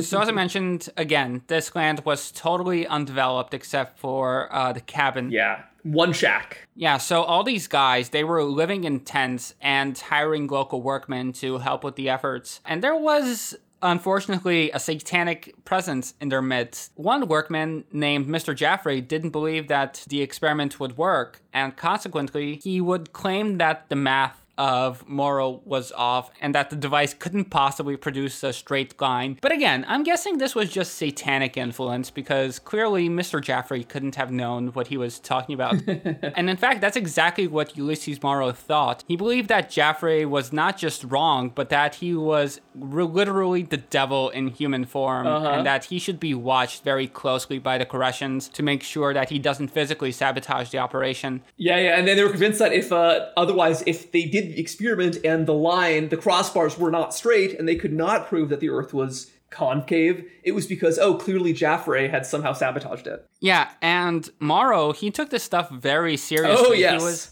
Yeah, he had big ambitions here. He was so serious about it that he even thought that he could get national recognition for this project. And uh, he had heard that a prize was being set up somewhere far away, created out of the state of a prominent Swedish chemist who had died. This chemist's name was Alfred Nobel. And Morrow was convinced that he could be the very first person to win the Nobel Prize. Well, I mean, clearly, if you want to do something in life, you should uh, have great ambitions, okay? Clearly, Morrow had it all figured out. And so, but yeah, so speaking of figuring things out, they did all their calculations, they did all the math. After many weeks of effort, they managed to successfully set up this entire four mile long rectilineator going all the way down on the beach, uh, all, uh, uh, I think this was was this on Estero was on the mainland? Do you remember? It was on the mainland, I believe. Right, but it would have been overlooking Estero. So this was, you know, looking over at what was going to be the New Jerusalem. And they they grabbed their measuring rods, their rulers to measure the to see if the and their their levelers, you know, to see if the rectilineator was level. And what did they see, Sam? Well, they saw that Morrow was correct, that the Earth was in fact concave. But yes. uh, again, they were setting this up on the beach. In other words, on sand. yes, and and that is, I think, the problem here. Each rod was meant to be slightly shorter than the one before. That would work on a very hard level surface. But on sand, once you when you put sticks in the sand, they start to sink. And I have to wonder if that might be part of what happened here with the rectilineator. Yeah, but I mean, again, you can't fault these guys for uh, trying because clearly they were not cynical about this. Yeah, they're trying their best for sure. And aside from the rectilineator, there wasn't much good news coming out of Estero. In fact, the entire first decade of the commune faced a very difficult existence. There needed to be a lot of labor put in to clear the land and make it habitable. And it was in this period that you had a lot of Koreshans uh, disgruntled by the difficult life that they faced leave the commune and go to papers all over the country claiming that they were being taken advantage of by this cult run by this very strange man who, while they were busting their asses trying to build this commune, was going around the country giving lectures. And yeah, I mean, there's not much to say. It was a very difficult and very grueling experience, but that's just uh, what it takes to set up something on totally undeveloped land. Mm-hmm. But in fact, some of the people actually felt that the hardship was a plus side to the venture. Financier Berthaldine Boomer's husband had just died, and so she decided that she was going to go down to Florida with herself to leave behind her luxurious life of, of servants and fancy meals to live the Spartan lifestyle on the island of Estero to build this new Jerusalem personally. And news of the rectilineator would spread across the United States and even across the world, which led more people to join the Koreshan cult and even to move to Estero. They also they started a kind of a permanent presence on the island and the mainland, and they actually uh, to fund themselves they opened a little general store. And apparently, a lot of people growing up decades later in Fort Myers in like the 40s and 50s had pretty fond memories of these guys at the turn of the century who uh, they were as adults they said like oh yeah I remember back 50 years ago those guys. They uh, they sold really good jam. So that was apparently the the main impact on a lot of people's lives that the uh, the Koreshans had. Yeah and you know another great person who makes jam? Jeremy Corbyn. Really? So checkmate Koreshan doubters. I didn't know that yeah. Yes jam makers will inherit the earth. And as, speaking of inheriting the earth so let's uh, talk a little more. So uh, so obviously, this colony that they were starting to build, I think it wouldn't really be fully up and running until 1901. But in the late 19th century, they were putting the bones together. This was really intended to be the start of this new city, this new Jerusalem. And when they bought the land for pennies from Gustav Damkohler, they told him that he and his family, especially his son Elwin, would have a central role in this great city that was going to be built and it would be the biggest city in the United States. What else did they uh, intend this city to be, and how did they start putting it into practice? Well, they planned to, again, make a city upon a hilltop. Basically, the plans that Teed showed to Damkohler had the location where his cabin was supposed to be as like the very center of the city, and that Damkohler would be remembered forevermore as the person who allowed for this great Jerusalem to be built. Unfortunately, it didn't really pan out that way, but I mean, it's not for lack of trying, really. Yeah, and of course, this was not only supposed to be the largest city in the United States, it was also supposed to be a celibate city. Right. Yeah. So I guess there would never be any natural population growth. It would just be, you know, new people coming in and dying and more people coming in and dying, or maybe not dying because they're immortal until, uh, you know, the end of days would come. Yeah, um, exactly. But unfortunately, it was not to be. Trouble began only a couple of years after the Koreshans showed up. And although some of the locals weren't very happy with the Koreshans either for their own reasons, as we'll get into soon, the Damkohlers soon grew tired of their presence as well. Gustav began to have buyer's remorse a couple of years after the Koreshans had moved onto Estero. He somehow came to think that rather than being an essential part of the new heaven on earth, he had been tricked into giving up all his property to this strange group of fraudsters. So he went over to Fort Myers and he started a lawsuit against Cyrus Teed, Yeah. claiming that Teed and his quote unquote woman sorcerers had hypnotized him with singing until he had given up this land. It does seem like he was taken advantage of because initially he remained in the custody of 20 or 40 acres of land which he had not given over to the Koreshans because that was supposed to become his son's property. But ultimately, one night, Teed just had him over and basically convinced him to relinquish the rest of the land. Mm-hmm. Although he had done so reluctantly, he was clearly not happy with this decision. So, because of this, Teed and the Koreshans had found an enemy for life, mm-hmm. and that figure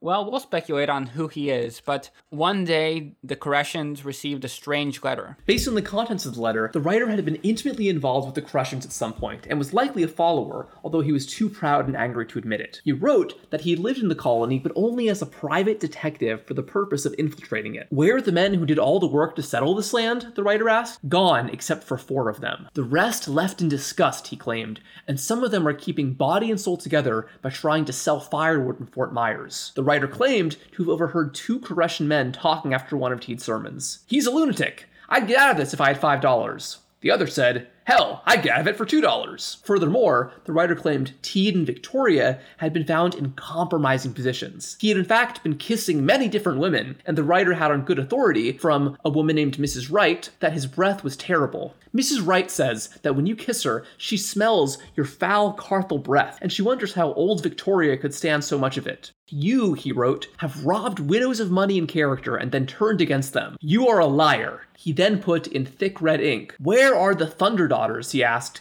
listing the names of six young and pretty women who came to Estero in the early days. His answer was that only Vesta, one of the women, remained. The most surprising thing the writer mentioned is something that was sort of airbrushed away from Koreshan history. Victoria's own son actually impregnated one of the women at Estero, the so-called Thunder Daughters, and the couple had a child out of wedlock. The writer boasted that he was in fact responsible for moving a post office off of Koreshan land, and that he'd exposed all of their fraud. Teed forced his female followers to lie for him, the writer accused. Are you in the Napoleon role now? he asked. He compared Teed to the famous puppet character Punch, and in fact included a caricature in profile of Teed. It is an amazing likeness of both Teed and Punch. The writer explained he was collecting information on Teed for many years and was waiting for the right time to air it. He signed the letter, Your Hater, and beneath it added a cryptic phrase in an old Spanish dialect I vow that your land will go up in flames. We should sign more letters as your hater. We just don't get enough of these kinds of shenanigans these days, unfortunately.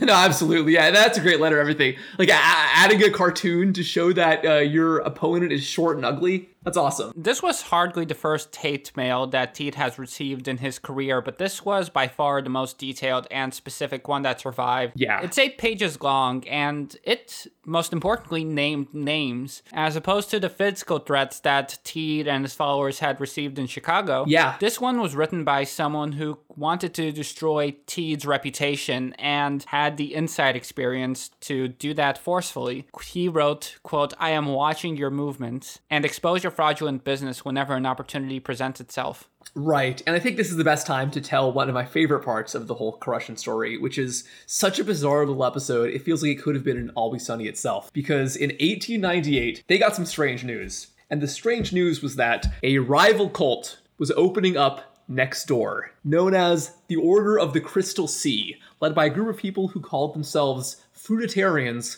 wanted to found their own better celibate city right next door. Yeah, and the head of this movement was a woman who was supposedly royalty, in fact. She was Princess Edith Loletta, who said that she was the secret illegitimate daughter of the King of Bavaria and the famous dancer Lola Montez. Right, so this so called princess and her husband came to Fort Myers to plan out her new colony, and she even came by the early site at Estero to try to recruit people over. But then some of them realized this woman, who was very large, very mysterious, very well dressed, and had a peculiar scar, seemed a little familiar. Because as it turns out, Princess Lolita was in fact Diss Debar, that notorious con woman who had joined the group back in Chicago and then been kicked out. Incredible. Riveting stuff. Yeah, it's great. It's great. And so as soon as Diss Debar got to South Florida, there was this instant rivalry between these two cult leaders. It doesn't seem like Diss Debar's cult ever actually got off the ground, but she did make some very damning allegations in the local Fort Myers press against Cyrus Teed, and then he fired back with his own allegations. The main thing she argued was that they were not, in fact, celibate, and that this whole group was his harem. I, again, she never implied that she had been abused in any way, but she insisted that he was secretly sleeping with many different women in the group. No four members ever corroborated this, but there was one a person who made a, an interesting claim, and that was that person from the, the last letter. So Mrs. Wright never said that she was abused or harassed by Teed, but she said that he was always kissing women, and that although he was technically celibate, he would kiss women to generate tension within his biological battery, which I guess would make him holier or something. That's a great excuse, honestly. Yeah.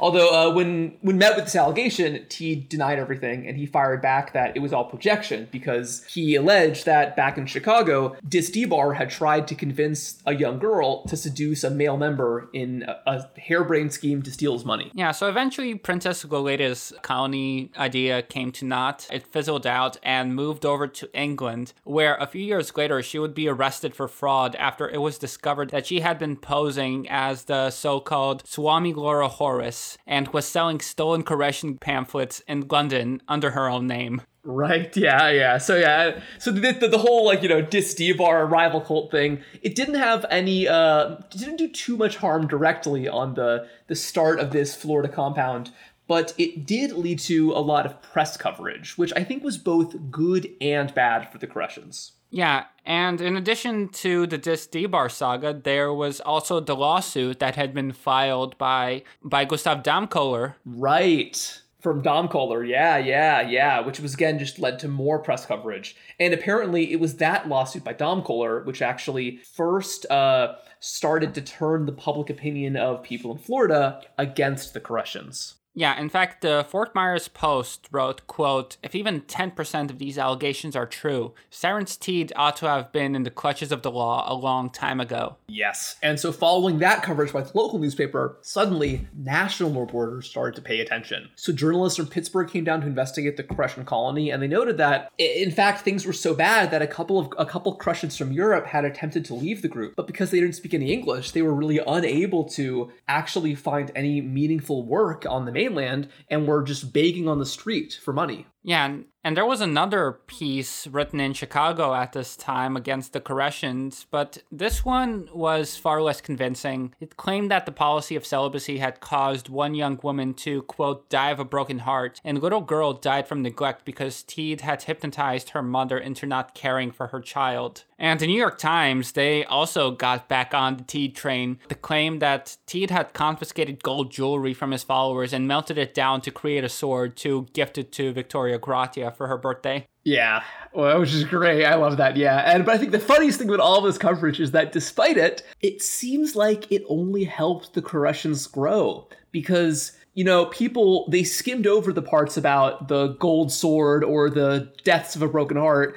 And instead, they looked in the part where it said, This guy claims if you join his group, you can live forever. Because that really appealed to a lot of people. And so many people from not just the US, but as you mentioned, from other countries started coming to the commune in Chicago and then eventually to the new commune in Florida. Yeah, and so in 1901, uh, the Pan American Exposition happened in Buffalo, New York. It was a world fair 20 years after the famous convention in Chicago, and it gave Teed an opportunity to go back home right up to upstate New York and at the World Fair, Teed was able to set up an entire kiosk for the Koreshan religion. But unfortunately, it doesn't seem like this particular venture was very fruitful because Estero wasn't set up yet, and although they had the plans, uh, the people living down there still didn't really have the means to provide for people coming over. Nevertheless, all publicity is good publicity, and people were certainly aware of Teed at this time.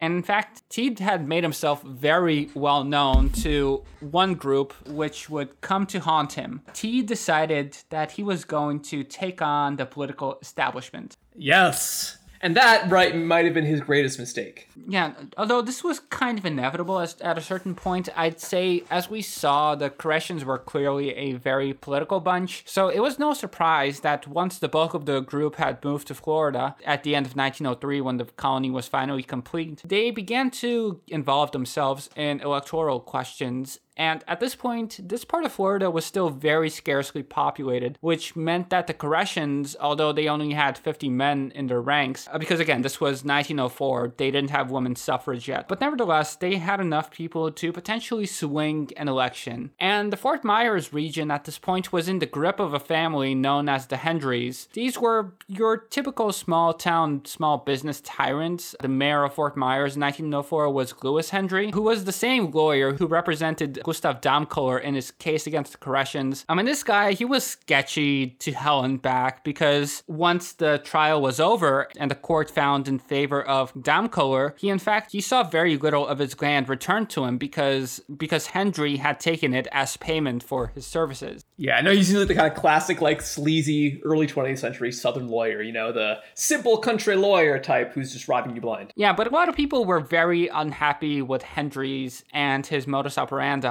and one of these people would be the newspaper man, Philip Isaacs, who had in fact been brought over to Fort Myer to set up a Democratic paper against the Republican press, was quite active at the time. But in his post, uh, Isaacs went rogue because he was a small businessman himself and he was strongly against raising taxes. Uh, the Hendrys themselves wanted to raise taxes to fund infrastructure like sewage, to clean up the wharf, things of that nature. But Isaacs was just not having it. So Isaacs began to solicit support for his own agenda and he was ultimately able to become the head of the local Democratic Party in large part with the help of the Koreshans, who he had gotten over to his side by promising to help them to incorporate Estero as a town. But incorporation would mean tax revenues, and unfortunately, this would mean that the two parties would come at loggerheads quite soon. Mm-hmm. So Isaacs, he's the head of the local Democratic Party, and he's able to unseat many of the Hendrys and their supporters in the 1904 election. Mm-hmm. But by 1906, the Koreshans were no longer on such great terms with Isaacs. The Koreshans had intended to work to vote for a pro-tax candidate in 1906, and Isaacs, he became their enemy at that point. Since Estero was now an incorporated town, they wanted to get a share of the county tax revenues, and Isaacs, who was now the head of the local Democratic Party, found a way to disenfranchise them. Isaacs and his committee decided to require Democrats to sign a pledge before they could vote in the primary.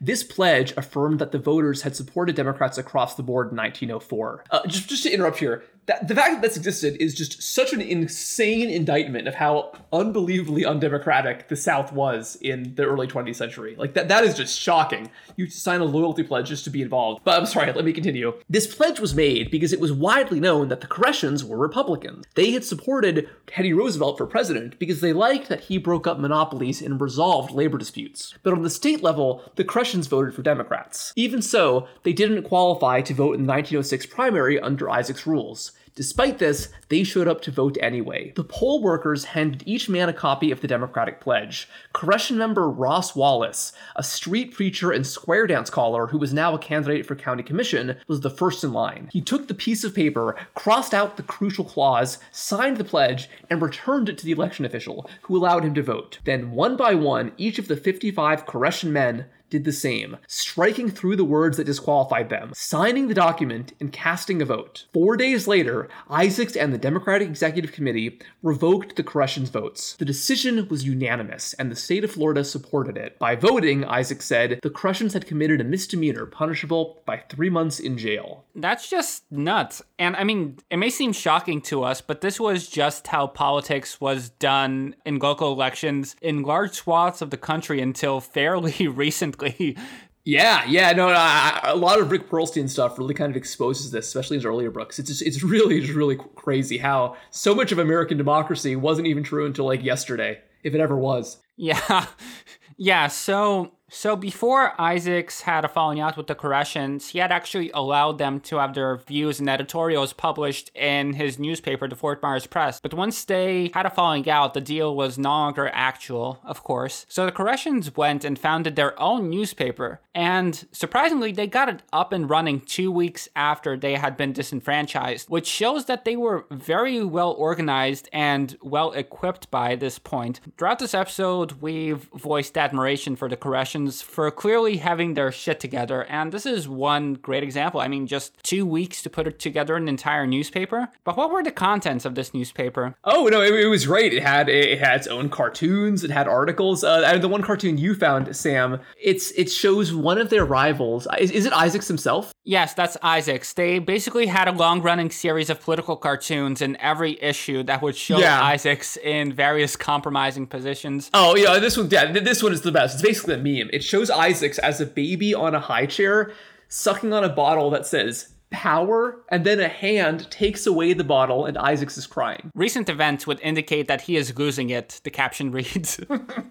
Yeah, no, Yeah, and the Koreshan uh, newspaper in general was great. Here's another quote from Allure of Immortality. The first issue had an editorial titled Our Initial Scream on its front page. It opened as follows. From out of the heat of the recent Lee County political strife has been hatched the American Eagle, full fledged and strong of beak. His flight is lofty, though placed, though high, escapes his keen, far seeing eye. And again, it was called the American Eagle. So, yeah. I wonder if Ulysses Morrow wrote that because he clearly had a uh, a way for uh, a way for words. uh, no, actually, the newspaper was run almost entirely by by Abby Williams' son, Oh. Andrew, I believe his name was. Oh, that was the uh, the the pee hole guy. Well, it was the guy to whom Teed wrote about the pee hole. It was his first follower. Yes, about the pee hole incident. Right, right. Okay, of course, of course, of course. Yeah. And so, in this first issue of the newspaper, they also announced that the Koreshans were going to found their own political party, the Progressive Liberty Party, which was to stand for, quote, public ownership of utilities, equal distribution of wealth, and open government. Yeah, like if you remove the, you know, celibacy and round earth, hollow earth stuff, that doesn't sound too bad. Yeah, no, it sounds great. And in fact, they found support in many quarters. But soon enough, Teed received a threatening letter saying that unspecified people were coming for him and that the Koreshans should get their guns ready. The American Eagle published this response. Our guns are ready and primed, one Koreshan responded in the Eagle, but then said, Our guns are loaded with facts rather than bullets. Although, uh, despite this, apparently, uh, although that, that's a great line, right? You know, that's the, the original, you know, facts and logic kind of thing. It turns out that actually some of the men in the Koreshan settlement did actually arm themselves physically, just in case anyone tried to set fire to their buildings. Yeah, well, there was good reason for this, and in fact, there would be fires in Estero, not, not just one. This was something that had happened to them before, and yeah, clearly they had good reasons to worry. So, as the Progressive Liberty Party began to gain a following among people outside of the Koreshan group, this heavily worried the establishment uh, because many people they were tired of these nepotistic small town politics Yeah. represented by Isaacs and Hendrys, and the Koreshans, with their progressive anti-corruption platform, proved to be successful enough to disrupt the politics of Fort Myers at this point. And at this point, right before the 1906 election, tensions were running very high. One minor incident would, in fact, have dire ramifications down the line. There was a misunderstanding over a phone call, which resulted in one of the townspeople accusing the Koreshans of having insulted his wife. And one day, Teed and some of his followers were in town on business, and Teed spotted the person who thought that one of the Koreshans had called his wife a liar. So he approached him to speak to him, hoping to clear up the situation. Instead, Teed was assaulted. Don't call me a liar, Sellers yelled at Teed. He swung at him and struck Teed in the face. He swung again, getting in two more solid blows, and so started a brawl that was equal to anything Fort Myers had seen in its cowboy days, the Fort Myers Press reported. Sellers pounded Teed's head with his fists.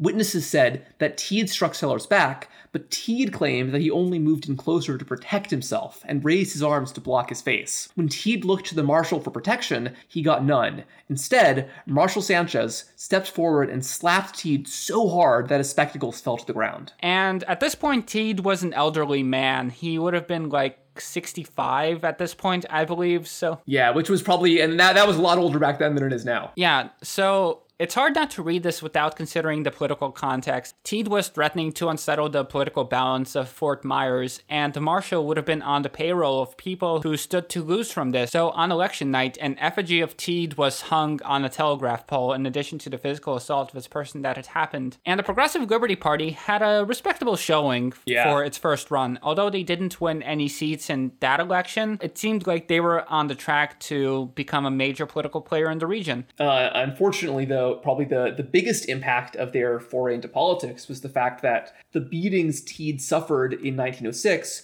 would ultimately be fatal. Shortly after the clash, Teed found himself being hit by bouts of intense nerve pain, which he would suffer for the remainder of his life. Uh, towards the end, these episodes would totally immobilize him for days and weeks at a time. They would become longer and more intense, and his followers believed that this was the consequence of the beating. Although it's difficult to say for sure, That's true, especially because if you're if you're in your mid late 60s in 1908, a lot of things can kill you. Yeah, but again, the decline was very rapid and happened after Teed had gotten beaten, so it's not the craziest thing to suppose. On a more political note, the situation between the Fort Myers Democrats and the Koreshans escalated to the county level after Estero officials petitioned the county to give them more tax revenues, which is really what they needed because at this point they were getting the town up and running, they were getting their institutions. In fact, it was a really nice place to live. Like they had an art hall, like they had a music hall, they had theater productions. Uh, by all accounts, after the building of the commune was done, these people lived a pretty comfortable life. But the county officials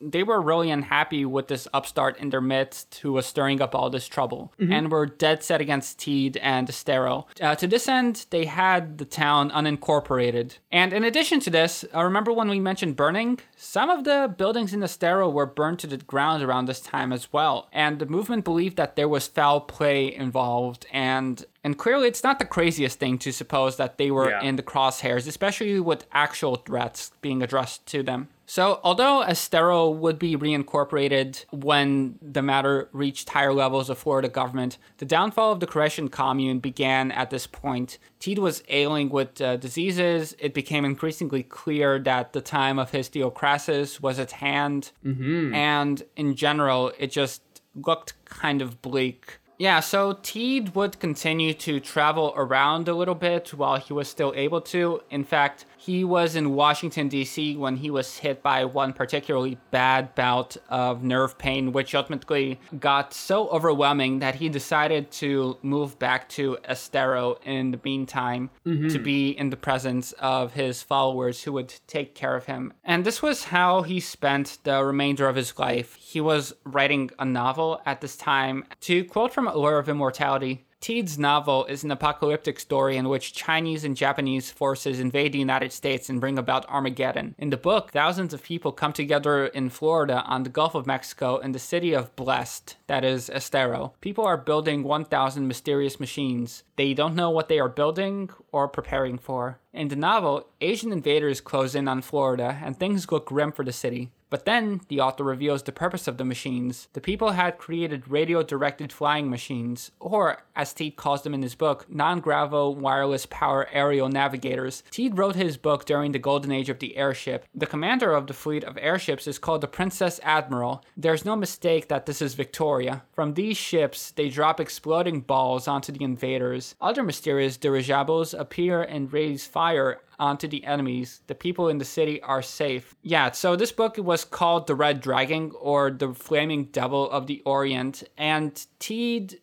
would have it published not under his own name, but under the nom de plume Lord Chester. And again, the title refers to the red dragon from Revelation 12, which we mentioned from the top of the episode, which was where Teed's divine mother figure clearly got her appearance from. That's not even the craziest part. The really wild part is that just a couple of months before Teed's own novel would come out, H.G. Wells released a novel called The War in the Air, which again features Chinese and Japanese invaders in the United States. But this time, upstate New York is devastated. And again, airships are very prominently featured in the Wells novel as well. So it seems like clearly someone in the industry had hinted to Wells that there was a novel in the works and he decided that he was going to use these themes to his own ends. In the middle of writing this novel, Teed was just all this time, he was increasingly bedbound,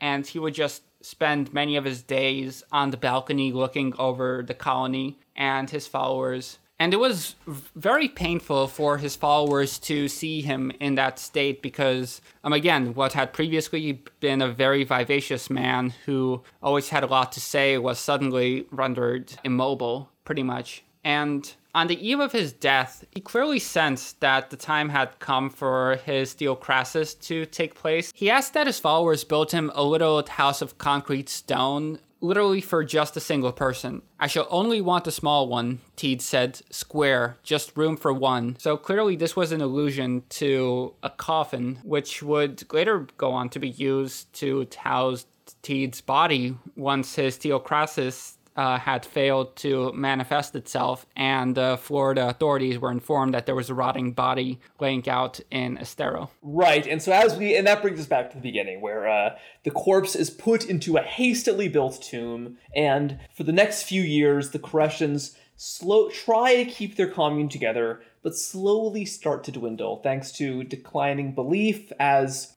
their great Koresh refuses to resurrect himself, and also because in a celibate commune, you can't exactly, you know, reproduce yourself. So it started to shrink. Yeah, um, at this point, uh, Teed was clearly the guiding light of the commune. Uh, so once he had passed away, there just wasn't the momentum to keep it going. Right. Uh, interestingly, there are a few cases of people who continued to join after Koresh's death, and I think the last member had actually joined right before World War II, and she would be the final member until her death in the 1980s. Yeah, this was a woman named Hedwig uh, Michel who had been a teacher in a Jewish school in Germany. In 1940, she was able to get an exit visa and drew the Koreshans, whose views she had become acquainted with and found compelling, it seems, for whatever reason. Yeah, and likely save her own life. So in 1940, thanks to the Koreshans, she was able to make it over to the United States and to settle on the Koreshan compound when they only had 35 followers left. Yeah, and then because she was quite young at the time, she and they were all quite elderly,